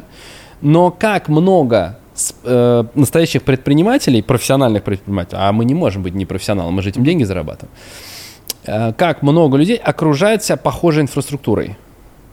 Я никого не знаю. Никого не знаю. Ну, нет. Ну, подожди. В нашем кругу есть люди, которые... Сержа. Не, ну смотри, есть люди, у которых есть коучи, а, коучи, да. Ты знаешь таких людей? Да, да, да. Есть люди, которые используют психотерапию для того, чтобы преодолевать стеклянный потолок или mm-hmm. находить какие-то баги там со своего детства, еще что-то. Я понял, смотри. Эм, эм, я согласен с твоим тезисом, я про то, что я не знаю людей, которые системно к этому подошли. Естественно, мы вот только щупаем. И мой, mm-hmm. мой, мой сейчас, э, ну вот этот вот разговор на эту тему, почему мне очень нравится эта штука. Потому что когда ты раскладываешь этого октопуса на лапки, mm-hmm ты понимаешь, что если у меня вот здесь вот чего-то нету, или я, например, не понимаю, вот я делаю, делаю бизнес, э, там, не знаю, продаю шнуры для айфонов и как бы много продаю, или там фундамент заливаю там uh-huh. в какие-то дома, или еще что-то. Но я не понимаю, зачем я это делаю. И вроде бабки есть, и все, и знаешь, все классно, что-то приуныл. Но для этого есть институт менторства, например. И коучинга.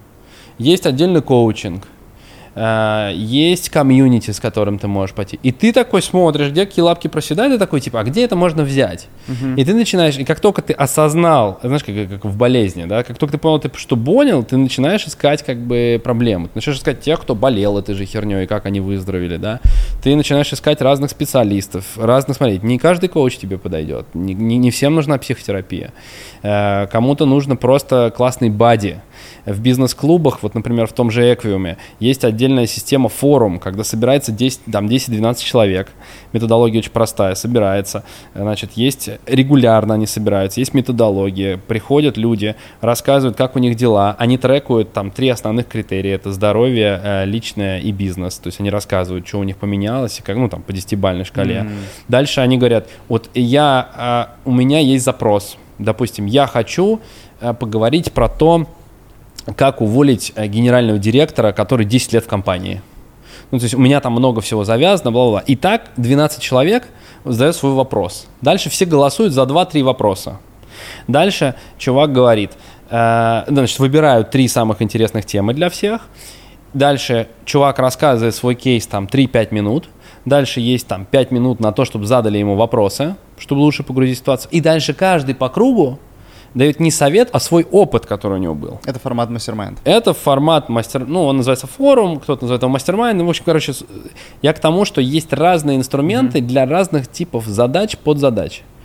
И точно так же кто-то выносит вопрос на эти вещи, там не только бизнес-вопросы, там вопросы есть там про семью, или там, слушайте, у меня вот типа с женой 10 лет вместе, двое детей, но вот что-то что приуныл.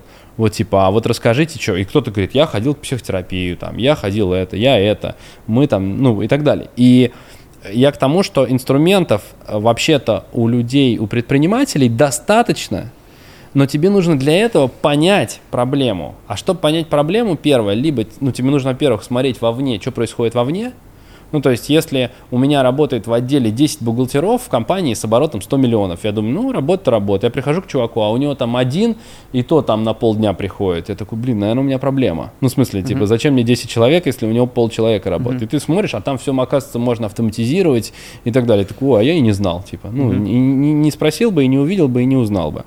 Вот, это просто, ну, пример такой банальный. А, ну, а есть какие-то вещи, которые ты осознаешь. Ну, блин, ну, что-то прям тяжело. Ну, я не понимаю, почему я не могу фандрейзинг, вот никак не получается. Mm-hmm. Ты раз приходишь, и тебе говорят, чувак, ну, у тебя pitch deck, неправильно сделан, вот сходи к этому, к этому, к этому, ну, и так далее. У меня инсайт. А, Давай. А, спасибо. Я понял, что читая книжку э, Scale про правила масштабирования типа от э, простейшей органической молекулы до бизнеса. И там правила масштабирования на самом деле очень, очень похожие. И там приводится пример э, английского инженера.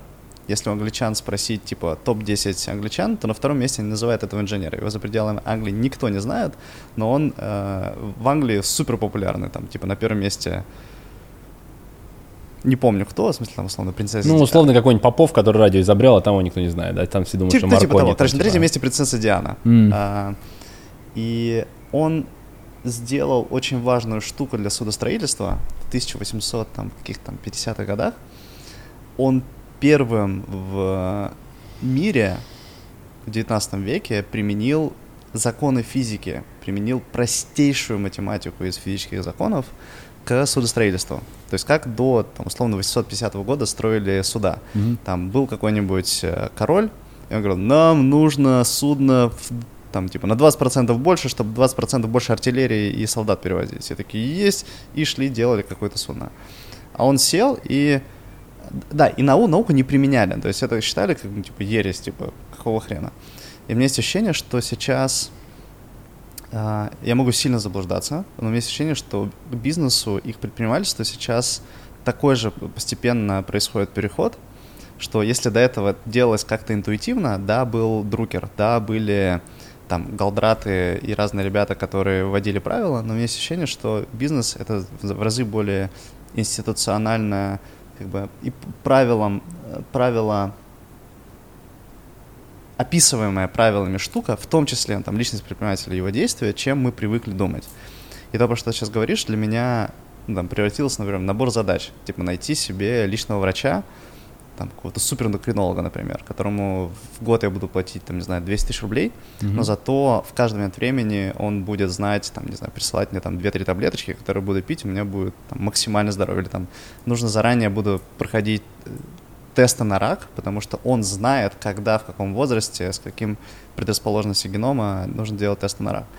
Или найти постоянного коуча. Психотерапевт есть, найти, например, эм, тренера.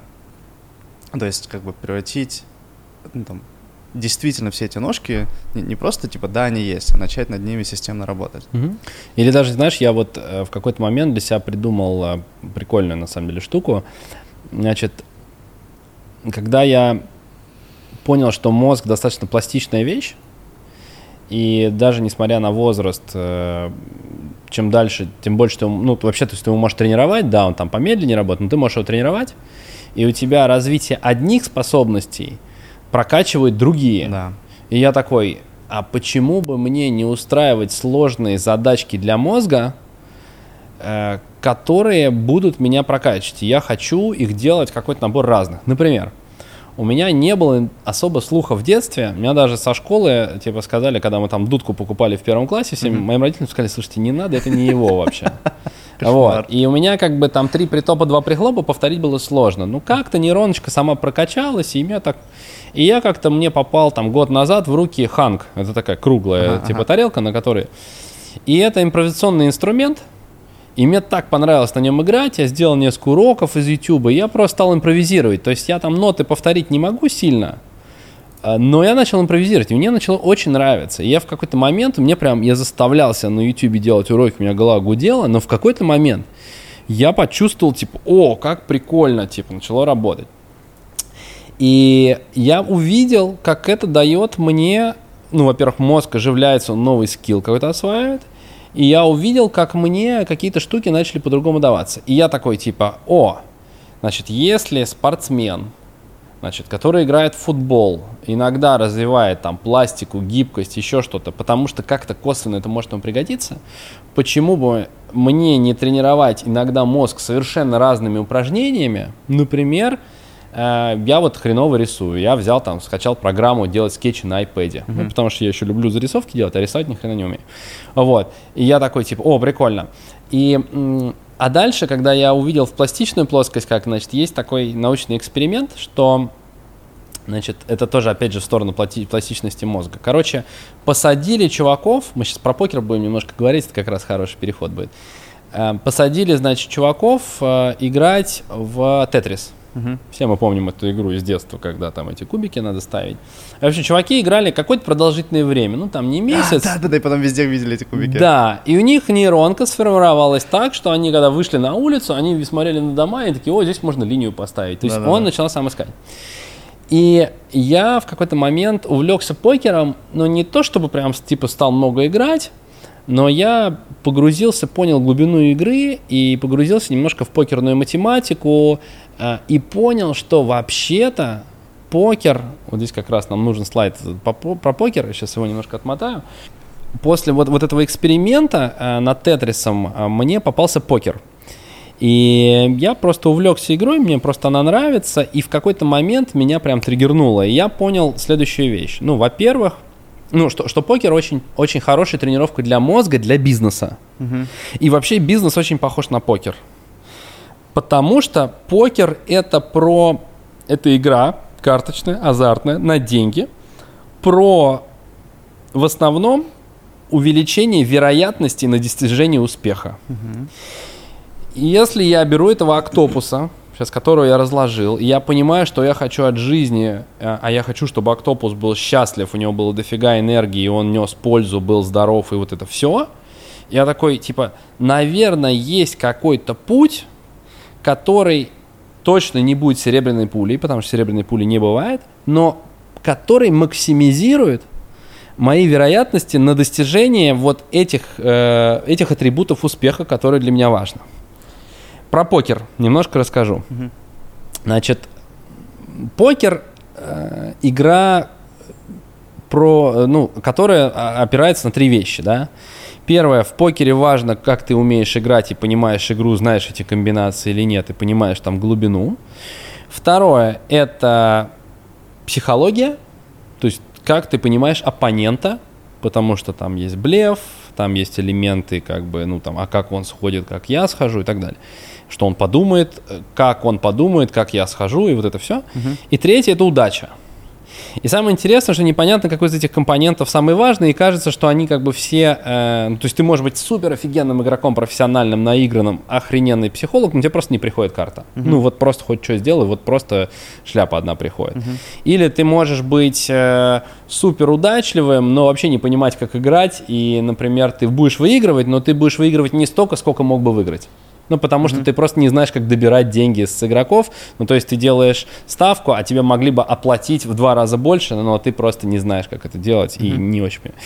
Так вот, и к чему, значит, сейчас я про покер и про тетрис эти мысли соединю. Ну вот, и я в какой-то момент понял, что, о, типа, раз мозг такой пластичный, э, он, его можно тренировать, и его можно тренировать косвенными вещами. Ну, то есть не обязательно. То есть вот, например, мне нужно в покере, то есть что ты делаешь? Ты постоянно максимизируешь вероятность на достижение успеха, и ты оперируешь в состоянии постоянной неопределенности высокой. Uh-huh. И все, что ты можешь делать в этот момент, это, если убрать психологию везения, ну, если взять вот чисто покерную математику, да, то ты э, по факту оперируешь в состоянии э, постоянной неопределенности, ты вычисляешь вероятности, происходит это очень быстро, вероятности ну, то есть, типа, у тебя пришла там карта, у тебя две карты сначала раздаются, угу. задача собрать комбинацию из пяти карт. Есть, две карты раздались, еще нет ни у кого. И ты уже сразу понимаешь, вот с картой два туза, или там туз-король, или три-семь. Ты знаешь, что туз-король сильно больше вероятность на достижение финального успеха, чем 3-7. Хотя это не гарантирует успех. На самом деле то же самое в бизнесе, да. Mm-hmm. То есть ты можешь прийти с классной бизнес-идеей, поднять деньги, найти классную команду, но дальше может много чего не срастись. Угу. Там рынок развернется, придет конкурент с миллиардом долларов, или, не знаю, закроет страну, закроет интернет в стране, социальные сети, скажут, все запрещено и так далее. Ну, может быть, что угодно. Так вот, значит, э, и ты понимаешь, что вот с этой комбинацией я должен играть, я должен делать ставку, потому что если я не сделаю ставку, то есть, допустим, у меня туз король, и э, я такой, типа, я не делаю ставку. То есть, когда я делаю ставку, либо ее поддерживают, либо повышают, либо сбрасывают. Угу. И если я не сделаю эту ставку, то вероятность того, что кто-то зайдет с плохой картой, а потом ему, ну, просто когда будут открываться, ну, там, новые карты будет, ему откроется, э, вероятность, что он попадет, гораздо больше. То есть, мне надо его выбить. То есть, если у человека 3-7, мне не нужно дать ему зайти потому что ему 3-7 может попасть. У него может быть там откроется еще две, три карты, и там будет 3-7-7. А у меня туз король, и все, я как бы... Соответственно, я должен определенным образом отсекать игроков. К чему я это говорю? Я говорю к тому, что когда ты в покере это делаешь, ты в какой-то момент уже на автомате начинаешь это делать. И э, ты каждый раз принимаешь решение, опираясь на математические вероятности. Угу. То есть ты оперируешь, с одной стороны, вероятность на победу и количеством денег, которые надо поставить на эту победу. Угу. И в бизнесе на самом деле то же самое. Ты когда принимаешь решение, ты понимаешь, что вероятность, что я сделаю там миллиардную компанию – типа 1% вот в текущем моменте времени. Но мне нужно сейчас, там, не знаю, положить полгода своей жизни и столько-то своих денег, чтобы проверить, есть ли там какой-то поклев или нет. И мне не надо сейчас класть 10 лет, чтобы это проверить, потому что мне просто не хватит времени, вот этих 150 тысяч часов мне mm-hmm. не хватит, ну, короче, начинаешь. И я в какой-то момент понял, что покер э, просто прокачивает твой мозг думать похожим образом. Это как вот эти кубики в Тетрис, mm. и ты сидишь в моменте, и ты не знаешь, там, брать тебе этих двух разработчиков или лучше положить деньги в маркетинг. То есть ты думаешь, лучше улучшить продукт или мне подлить денег в маркетинг, там, чтобы рост больше проверить, там, новые гипотезы. И ты просто в моменте очень быстро начинаешь принимать решения, потому что ты просчитываешь вероятности и шансы банка. То есть сколько, ты, то есть сколько тебе надо потратить против того, сколько ты можешь заработать. И... То есть это роя, про прогноз роя? Про прогноз роя, да, например. Или там про твои риски. То есть ты понимаешь, что, значит, мне надо сейчас взять двух разработчиков, либо положить деньги в маркетинге. Ты такой, и, у тебя как бы не только прогноз роя, ты такой, два разработчика. Во-первых, я могу не попасть в того человека, я знаю свои вероятности, на, а в целом мы все равно знаем, что вероятность даже у крутых вот прям предпринимателей, ну 60% вероятность на то, чтобы они возьмут прям вот классного чувака, особенно если это там mid-level как бы. Вот. Дальше он понимает, что ему надо два месяца этого чувака искать, это я понимаю, мне надо два месяца там в среднем, чтобы вывести этих двоих людей. И я понимаю, а деньги в маркетинг я положу прямо сейчас. И результат увижу через две недели. И я соотношу вот эти вероятности, что мне больше э, даст contribution в бизнес или в valuation, или там в поднятии раунда, или просто там, ну, как бы. И я в моменте просто вот просчитываю эти штуки. И я просто это делаю интуитивно уже. Потому что я немножко помог своему мозгу оптимизировать э, вот процесс, как он думает. Очень прикольный, э, при- прикольный инструмент. И, и из него, кажется, выходит следующий набор действий. Ну, то есть нужно уметь видеть кучу разных инструментов. Типа найти разработчика, положить деньги в маркетинг — это два возможных инструмента из, там, не знаю, тысячи, наверное. Мгм. То есть нужно владеть инструментарием. Мгм. Там, типа, условно, не умеешь каздевить, у тебя там риски значительно выше, ты больше вероятно. То есть Да. плюс один инструмент, ты снижаешь риски и там применяешь нужный момент времени наиболее вероятный инструмент. Второе, нужно уметь, э, то есть в каждом инструменте там как, как с какой-то глубиной и уметь его прогнозировать, уметь его применять и прогнозировать, потому что, условно, если ты не знаешь, что, например, разработчик э, там, на самом деле, вероятность на- найма хорошего разработчика не 100%, и Да. он д- не ищется моментально, то ты ошибешься. Вот есть еще какие-то выводы из Да, этого правила? есть еще вещи, это психология, потому что это тоже как бы часть, которая тоже там прокачивается. Э, В чем психология в бизнесе? Ну, во-первых, понимание, против кого ты играешь, конкурентов твоих, понимание, там, допустим, если инвесторы, да, там, класть деньги, как с ними торговаться и так далее. Ключевые какие-то клиенты, если у тебя B2B очень много сделок, ты такой, ага, сейчас я э, сыграю на том, что, типа, если конкурент, э, эта компания мне не купит решение, я пойду продам тем, а они жестко конкурируют, как бы. Вот, ну, например, да. Вот х- хорошее интервью сегодня читал с Мильнером, вот это последнее, когда его взяли в Уортон учиться а, в 90-е годы, хотя он там тесты сильно ну, не прошел, насколько я понял. А, он сказал, что, смотрите, Стэнфорд уже троих из Советского Союза взяли, а вы ни одного пока. Они там жестко конкурировали. Вот это чи- чисто простое применение психологии.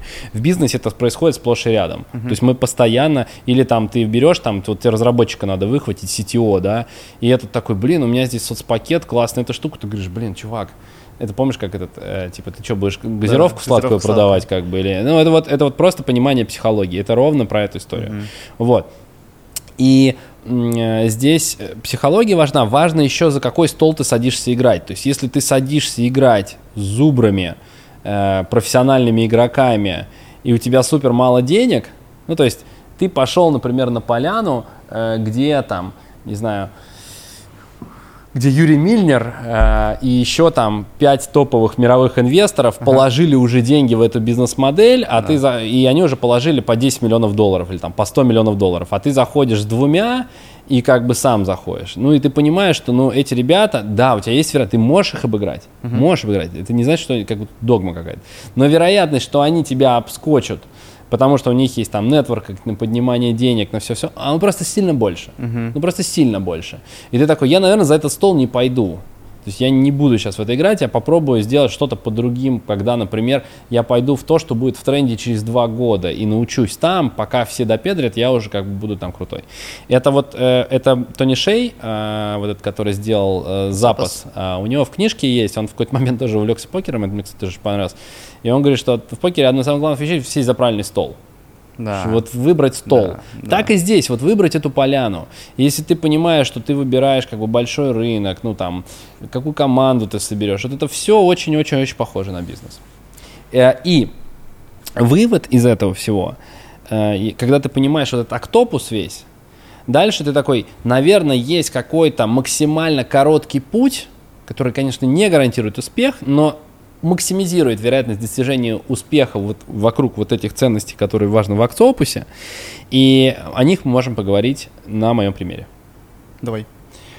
А, первое. Есть Максимально короткий путь, как выбрать дело свое. Сейчас, ты сейчас говоришь именно про бизнес. Да. А Как выбрать дело Да. своей жизни. Да, как дело выбрать свое, как, как я выбираю дело Как своей жизни. э, и мне кажется, это максимально коротким путем, потому что я сейчас в моменте много чего там смотрю, пробую и так далее. Ну, то есть первое, эта штука должна переть. Вот мне очень нравится этот слайд, который здесь есть. И ну вот прет это значит, что ты встаешь утром, и ты с удовольствием идешь это делаешь, и делаешь, потому что ты не можешь это просто не делать, потому что ты просыпаешься с идеями, как это сделать. Ты э, лишний раз в выходные выцепляешь какого-нибудь своего там бывшего одноклассника и с удовольствием ему рассказываешь то, что ты делаешь. Вот такие диагностические критерии, они довольно понятные. И это важно, потому что, потому что это дает энергию. Потому что в бизнесе, когда мы начинаем, известен только один процент потому что большинство успешных компаний делали пивоты в процессе и совершенно меняли по-другому модель. И если у тебя нет вот этой энергии, которая тебя прям тащит, то тебе просто очень сложно. Это не значит, что ты не можешь продавать болты для пластиковых окон, э, и тебе может просто это не нравится, но ты это делаешь хорошо, и может быть самым успешным в этом. Но просто вероятность, что если ты выберешь такое дело, которое дает, э, хочется делать, оно даст больше энергии, и эта энергия протолкает сложный момент, она просто больше, и она mm-hmm. максимизирует результат.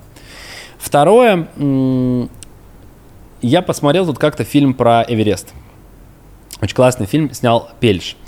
И э, для многих вот это Эверест, это типа вот эта офигенная картинка, я поднялся на самую высокую вершину мира, там встретил там рассвет, не рассвет, ну, в общем, короче, типа... типа а на самом деле?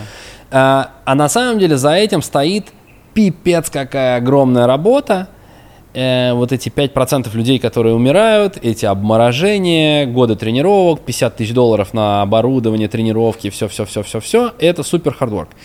И мой отсюда вывод такой, что типа если тебе не нравится сам путь, Mm. то нахрен эта картинка. Потому что картинка, вот ты поднялся, кайфанул, ну сколько ты кайфанул?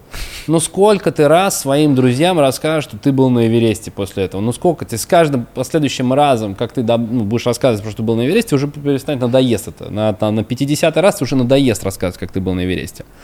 Но вот если, но ты потратишь больше года uh-huh. и огромное количество денег, усилий, рисков, все остального, и вот если тебе не нравится этот момент – и ты понимаешь, что мне будет не нравиться тренироваться в масках, кислородах, эти горы, с этим снегом, там идти.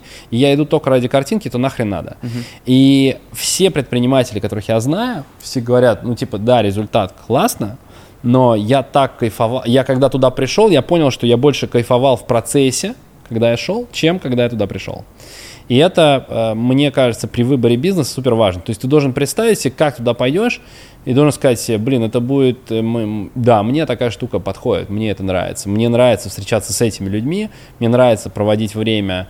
Э, ну, то есть, типа, если ты понимаешь, что тебе нужно провести в Бангладеше ближайшие пять лет твоей жизни, общаться, не знаю, с уборщиками, потому что ты строишь маркетплейс для уборщиков, сейчас фантазирую, да, и ты понимаешь, что как бы это вообще не то, что ты хочешь делать, то даже там 100 миллионов, 300 миллионов, 10 миллиардов долларов, которые ты заработаешь, статус и обложка на Форбсе, ну, вероятно, не стоит того.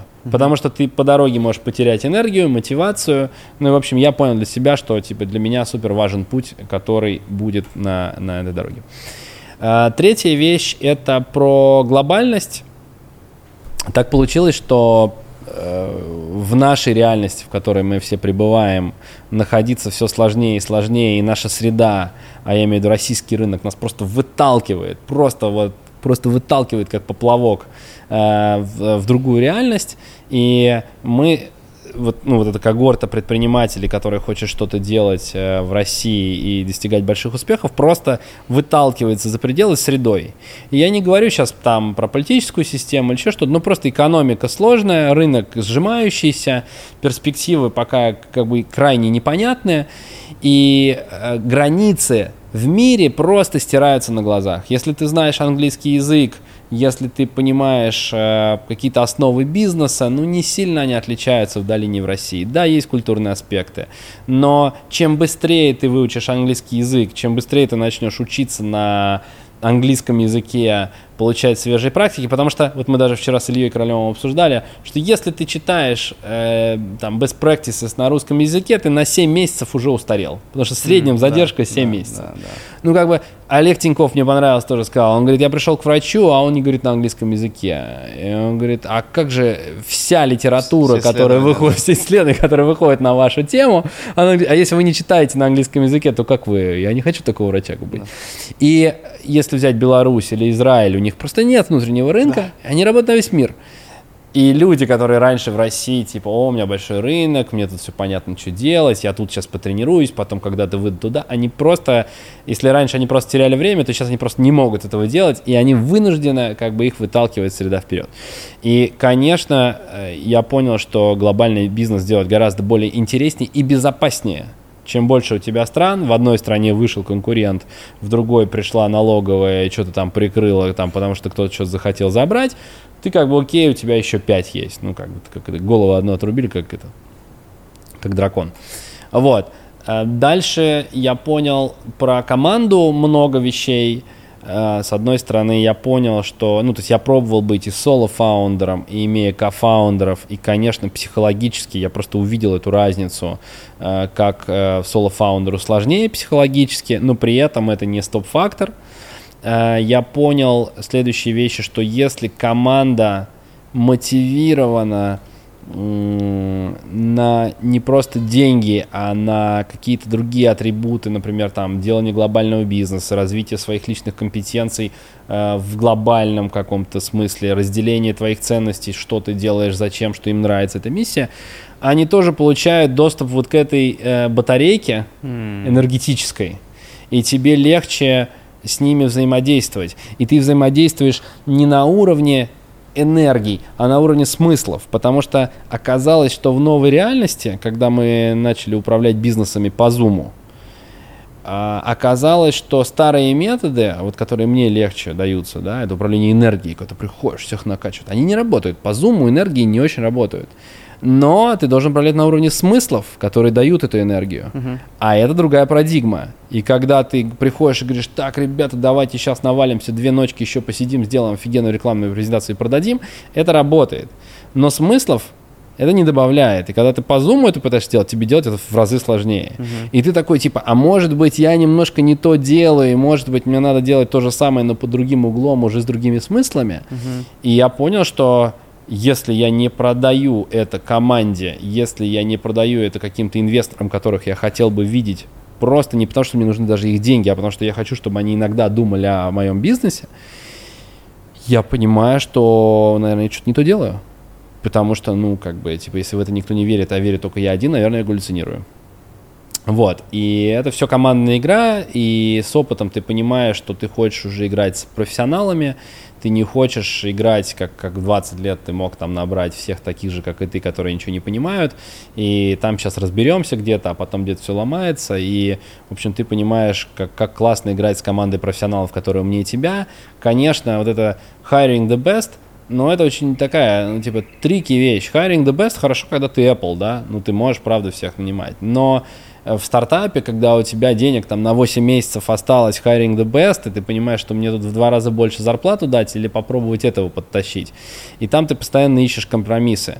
Но вот с опытом приходит понимание, что где компромиссы точно нельзя искать, и лучше переплатить. А где можно как раз взять просто более заряженного э, и более дешевого, чем более опытного, но уставшего. Вот, и, конечно, работать с профессионалами, а сейчас у нас новые границы открываются, и э, вот мы даже в digital-бизнесе, у нас digital-агентство, да, ну, казалось бы, кто может лучше работать, э, чем digital-агентство удаленно? Там тоже были сложности, потому что люди привыкли тусоваться, и у них средний возраст 25 лет, mm-hmm. им тусовка в офисе оказалась бы такой большой драйвер для их мотивации, что ты понимаешь, что если ты хочешь совсем строить удаленный бизнес, тебе нужны либо другие люди с другим mindset ом, либо ты должен делать какой-то баланс, где-то удаленно, где-то неудаленно. И это тоже очень важно, потому что McKinsey сделал исследование, что 30% населения Земли оказалось, рабочего населения Земли, может работать удаленно. Это фундаментальное изменение. Посмотрим, как это закрепится. Конечно, это не значит, что завтра 30% все будут, но эту штуку уже не обратить вспять. И это, ну, и это требует самоорганизации другой, других да. пространств, а, другого организации времени, другого шеринга просто личных каких-то этих вещей. И это все а, про новые типы команд с новыми мотивациями и с новыми компетенциями, которые, в общем, но их можно искать глобально. То есть ты не залочен в Москве Кому-то не нравится жить в Москве, кто-то хочет жить в Барселоне, кто-то хочет жить на Бали. И ты можешь из этого сыгрывать такую большую классную силу. И это мы сейчас все учимся делать. Конечно, немножко впереди те, кто построили международный бизнес, у кого и так распределенные команды. Ну вот, э, мне кажется, мы должны освоить этот скилл. У нас просто нет других, э, других путей, если мы хотим максимизировать наши шансы на успех. Кстати, знаешь, какая мысль сейчас пришла? От того, что сейчас все вынуждены учатся, уч, учатся работать и работают удаленно, это приведет к тому, что зарплаты классных специалистов, наверное, сильно вырастут. То есть представь, что э, раньше я работал в Рязани, и меня нанимали только ребята из Рязани. Преимущественно ребята из Рязани. А я крутой. А, и вот там был офис в Рязани, и офис в Рязани платил мне, там, не знаю, разработчик 65 тысяч рублей. Хотя московская компания или там немецкая компания с офисом разработки в России мне будет сходу платить 150, 160, 180. Это, наверное, для нас, привыкших к низким зарплатам хороших специалистов, будет не очень, не очень э, просто. С одной стороны, с другой стороны, э, то есть для, специалистов из Рязани зарплаты вырастут. Да, для индустрии в средние зарплаты упадут. Потому что э, рынок есть рынок. Когда у тебя было 10 тысяч разработчиков в Москве, условно, я не знаю, сколько их там, да, 10 э, тысяч разработчиков, то ты как бы 200, 250, 300 и так далее. Когда у тебя рынок расширился, еще 20 тысяч разработчиков появилось, которые могут сидеть в Рязани, то у тебя, ну, как бы рынок все это выровняет. Понятно, что если часть разработчиков, как в Минске, минские разработчики дороже, чем российские. Да. Потому что они кстати, на опорке кстати, да, все сидят. Вот хороший пример. То есть как только у них есть доступ к глобальному рынку, они начинают, ты начинаешь конкурировать с Фейсбуком. А как только у них нет доступа, ну, как бы, но их становится больше, расширяется, их э, у тебя как бы зарплаты, ну, как бы тоже выравниваются определенным образом. Да, в целом уровень растет, но и, и рабочих рук появляется больше, и экосистема больше, потому что он поработал в Яндексе 10 лет, потом он ушел, сделал свой стартап. Mm. Вот. или ты его взял на консультацию, и он тебе привел трех своих джунов, которые у него обучились, и они тебе работают в стартапе, и ты можешь как бы их нанять, и качество их просто больше. Короче, разгоняет и увеличивает весь рынок. Ну, конечно, экосистема, огонь, экосистема огонь. растет. Почему огонь. долина такая сильная? Она огонь. как бы вокруг этого. Плюс у тебя э, снижаются барьеры входа, потому что если раньше ему нужно было закончить Новосибирский институт, переехать в Москву, устроиться джуном в какую-то да, компанию, да, а у него родился проще. ребенок, ему это проще. все, а здесь как бы он начал работать джуном, чик-чик-чик набрал, у тебя барьер входа меньше, они быстрее растут, их становится больше, и понеслась как бы. Да, согласен. Um, Давай вернемся, да. Дальше мы все обладаем какими-то способностями, что у нас лучше получается, что хуже. Я в какой-то момент понял, э, ну там, мои суперсилы и мои слабые как бы стороны. я понял, что если я хочу максимизировать вероятность на успех, это банальная вещь, что я должен заниматься тем, что у меня лучше получается, а что у меня не лучше получается, убрать. В бизнесе так не бывает всегда, потому что каждый раз компания растет, каждый раз ты меняешь свои роли. Я был там и генеральным директором своей компании, занимался не бизнесом, и вел ключевых клиентов, и, в общем, что только не делал. А, в какой-то момент я пришел к тому, что э, я не очень хорошо делаю там рутинную управленческую штуку, но я могу людей заряжать, находить смыслы, там, собирать ключевых людей. И как бы это мои суперсилы. И, в общем, чем больше я их делаю, тем больше не питаю, тем больше мне энергии как бы дает. Понятно, что когда у тебя там Э, упало что-то и надо ехать в налоговую разбираться, ты сам берешь и едешь, ну, как бы ты стараешься уже, ты такой, ну, я долго это делать не буду. Я сейчас, типа, три месяца поезжу, но потом быстро найду того, кто это будет делать за меня, или там uh-huh. месяц, две недели, неважно. Вот. И понимание вот этих своих суперсил, чем раньше поймешь, тем лучше. И последний, как ни странно, для меня супер важный блок оказался, это лайфстайл.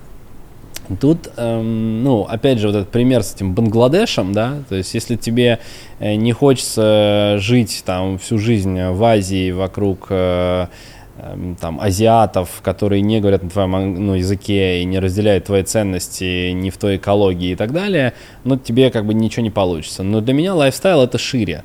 Для меня lifestyle это возможность э, путешествовать по миру, для меня это возможность социализироваться с разными э, культурными группами, то есть людьми с разным менталитетом. Конечно, мне ближе русские чуваки, но даже когда я встречаю человека, который там в Сан-Франциско живет и русский, и я от него впитываю эту культуру, И для меня важно э, быть частью вот этого глобального комьюнити. То есть для меня глобальный lifestyle, вот в последнее время, чем больше него думаю, тем больше кажется важным. И когда я встречаю людей, которые переехали в другую страну, отдали своих детей в школу, и они с удовольствием, ну, то есть они выстроили глобальную работу, не глобальный бизнес, они не пла... они приезжают на 4 месяца в Россию.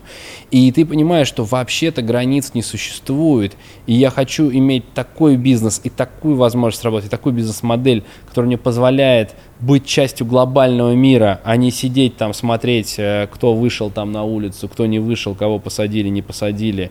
Я вообще не хочу в это играть. Мне вообще это не интересно. Это просто не моя игра. А я могу не включаться в локальные процессы только когда я часть глобального, э, глобального комьюнити.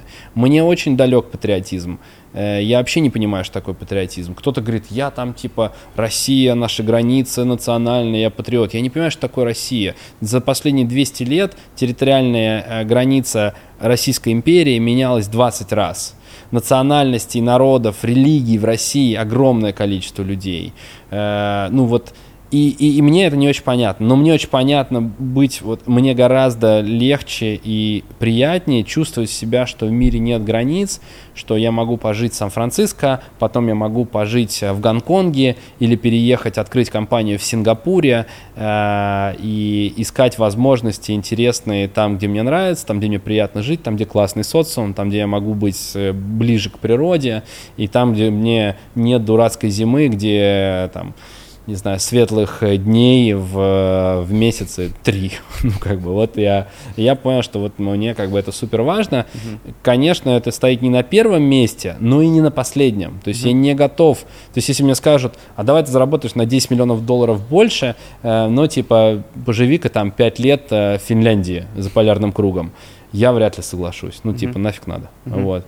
Вот э, примерно такие штуки... Э, в моей философии легли последнее время, и мне, чем больше я с людей встречаю, тем больше я общаюсь, тем ну, лучше у меня картинка дополняется, и я уже под этой призмой начинаю смотреть на то, какие бизнес-модели выбирать, как анализировать ниши, на что смотреть, и причем там еще важно, в каком кругу ты это думаешь, в каком environment ты думаешь. То есть вот мы сейчас на Бали, время перезагрузки – но я уже понимаю, чего здесь не хватает, угу. что мне нужно докинуть. То есть, например, вот хороший пример, да, это тоже там э, э, из разговора с, с одним из сильных предпринимателей. Он говорит, вот эм, чтобы какие-то сложные конструкции думать в голове, тебе нужно анализировать сложные бизнес-кейсы, читать лонгриды, которые никто не читает. Лонгрид, там, не знаю, Goldman Sachs про e-commerce или там рынок онлайн-образования, который там собирало 10 аналитиков там полгода, прочитало 4000 человек на всей планете. Это офигенный материал, который стоит несколько миллионов долларов. И тебе нужно сесть, полтора часа на это выделить, по это продумать. И я понял, что мне нужно, то есть какими-то такими, здесь надо загрузить такой контент, то есть надо прям заставлять, а я понимаю, что, конечно, мы все привыкли, там, прочитал быстро новости, там, что-то посмотрел по диагонали. Нужно заставлять себя загружать такой контент, нужно там тренировать свой мозг на какие-то разные штуки, где-то иностранный язык другой, где-то там ну, какие-то скиллы, которые ты вообще никогда не трогал.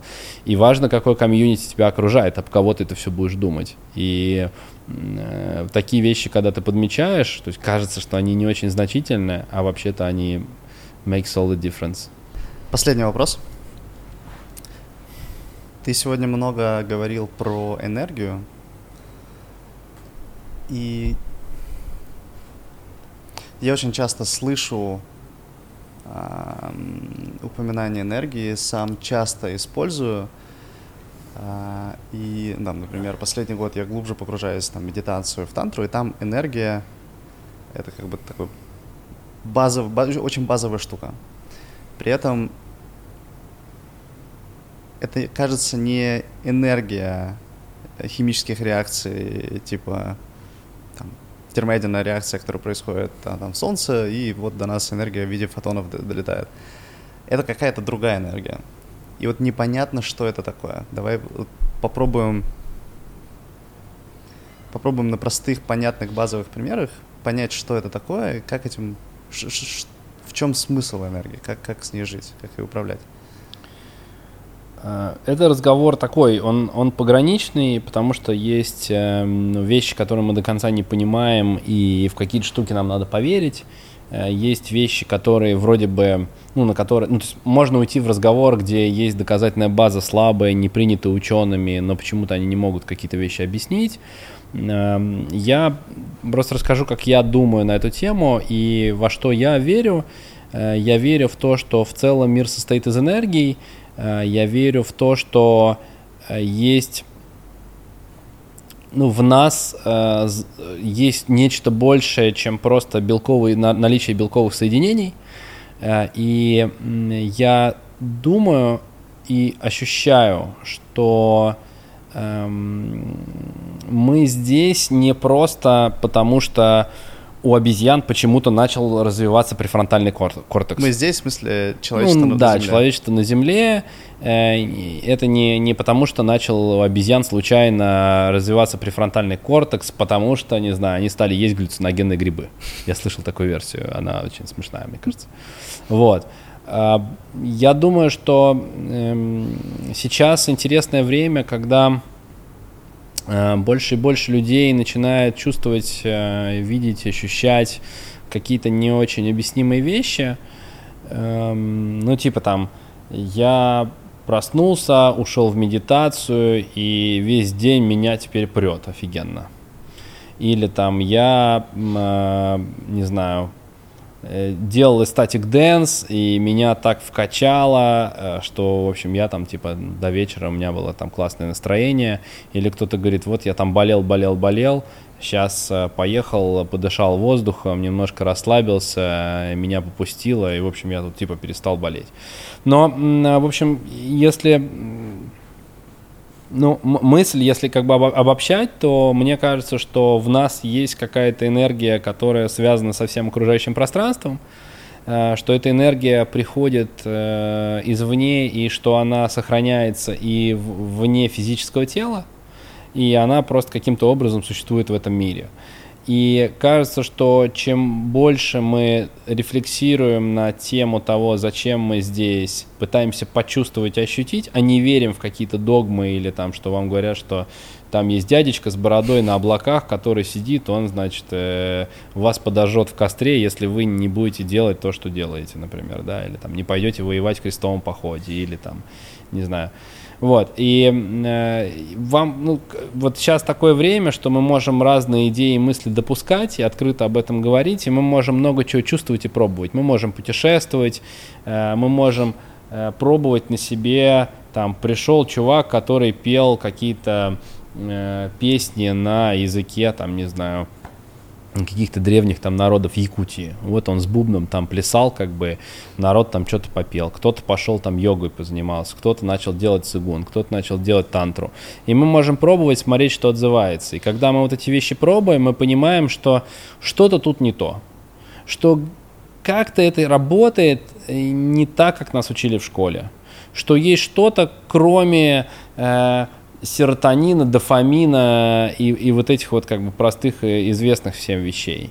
И это явно не переизбыток витамина D, которого мне не хватало в Москве, а тут, значит, мне так очень классно от этого. И когда ты начинаешь погружаться в эти вещи, слушать свое тело, э, то начинаешь находить дополнительные источники для своей батарейки. Э, здесь я для себя понял, что для меня важны ощущения. То есть вот бывает вот пример банальный. Вот при... встретил ты чувака какого-нибудь. Ну классный чувак, умно говорит, хорошо выглядит, там, хорошо одевается, не знаю, там успешный, там, не знаю, на дорогой машине. Но ты чувствуешь, что вот что-то прям не то. Ну вот прям... Ты чувствуешь себя в... вообще не Я вот общаюсь с ним, и я, у меня внутреннее какое-то ощущение, интуиция, но что-то не то, где-то я ему не доверяю. Угу. И тут он мне предлагает делать бизнес или там, вот у него есть классная там маза, что-нибудь там, типа сделать какой-то бизнес там или что-то. И э, по всем атрибутам, по всем как бы вещам классный чувак. У него там есть там общие знакомые у нас и все. Но вот что-то не то.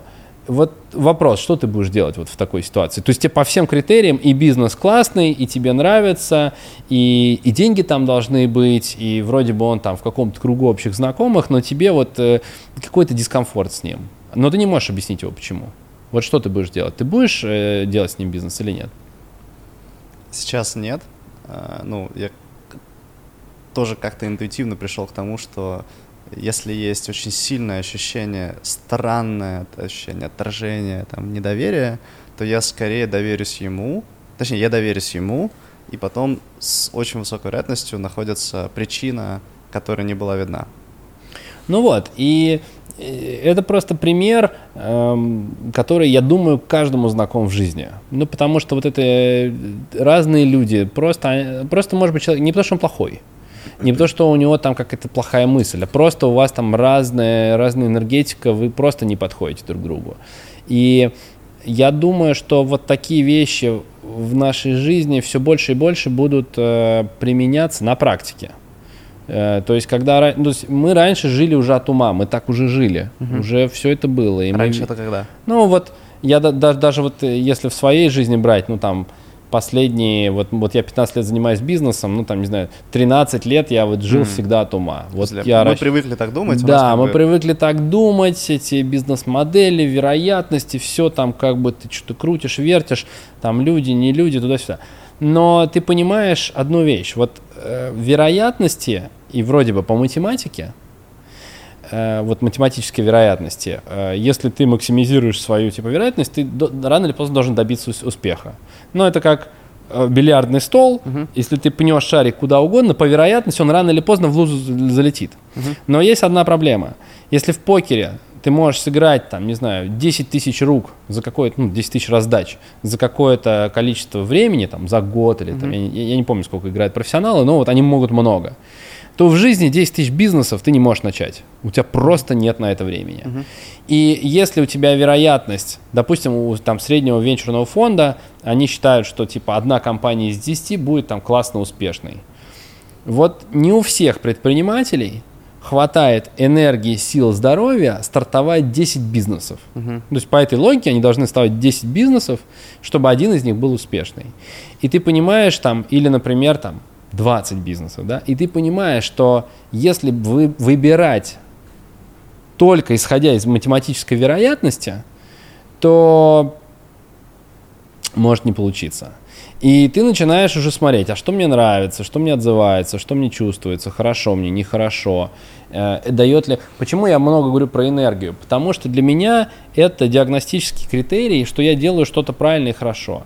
Э, есть ли там какой-то путь э, Всевышний, там типа предназначение, миссия, это вопрос очень индивидуальный для каждого. Uh-huh. Я верю, что есть. Uh-huh. Я верю, что, с другой стороны, я не верю, что все предрешено. Ну, то есть, типа, я верю в следующие вещи. Я верю, что у тебя есть э, обусловленное рождение в конкретном месте, в конкретное время с определенным набором каких-то вещей, там, скиллов, э, характера, то, что у тебя заложено в твоей прошивке. Uh-huh. я не считаю, что это случайно.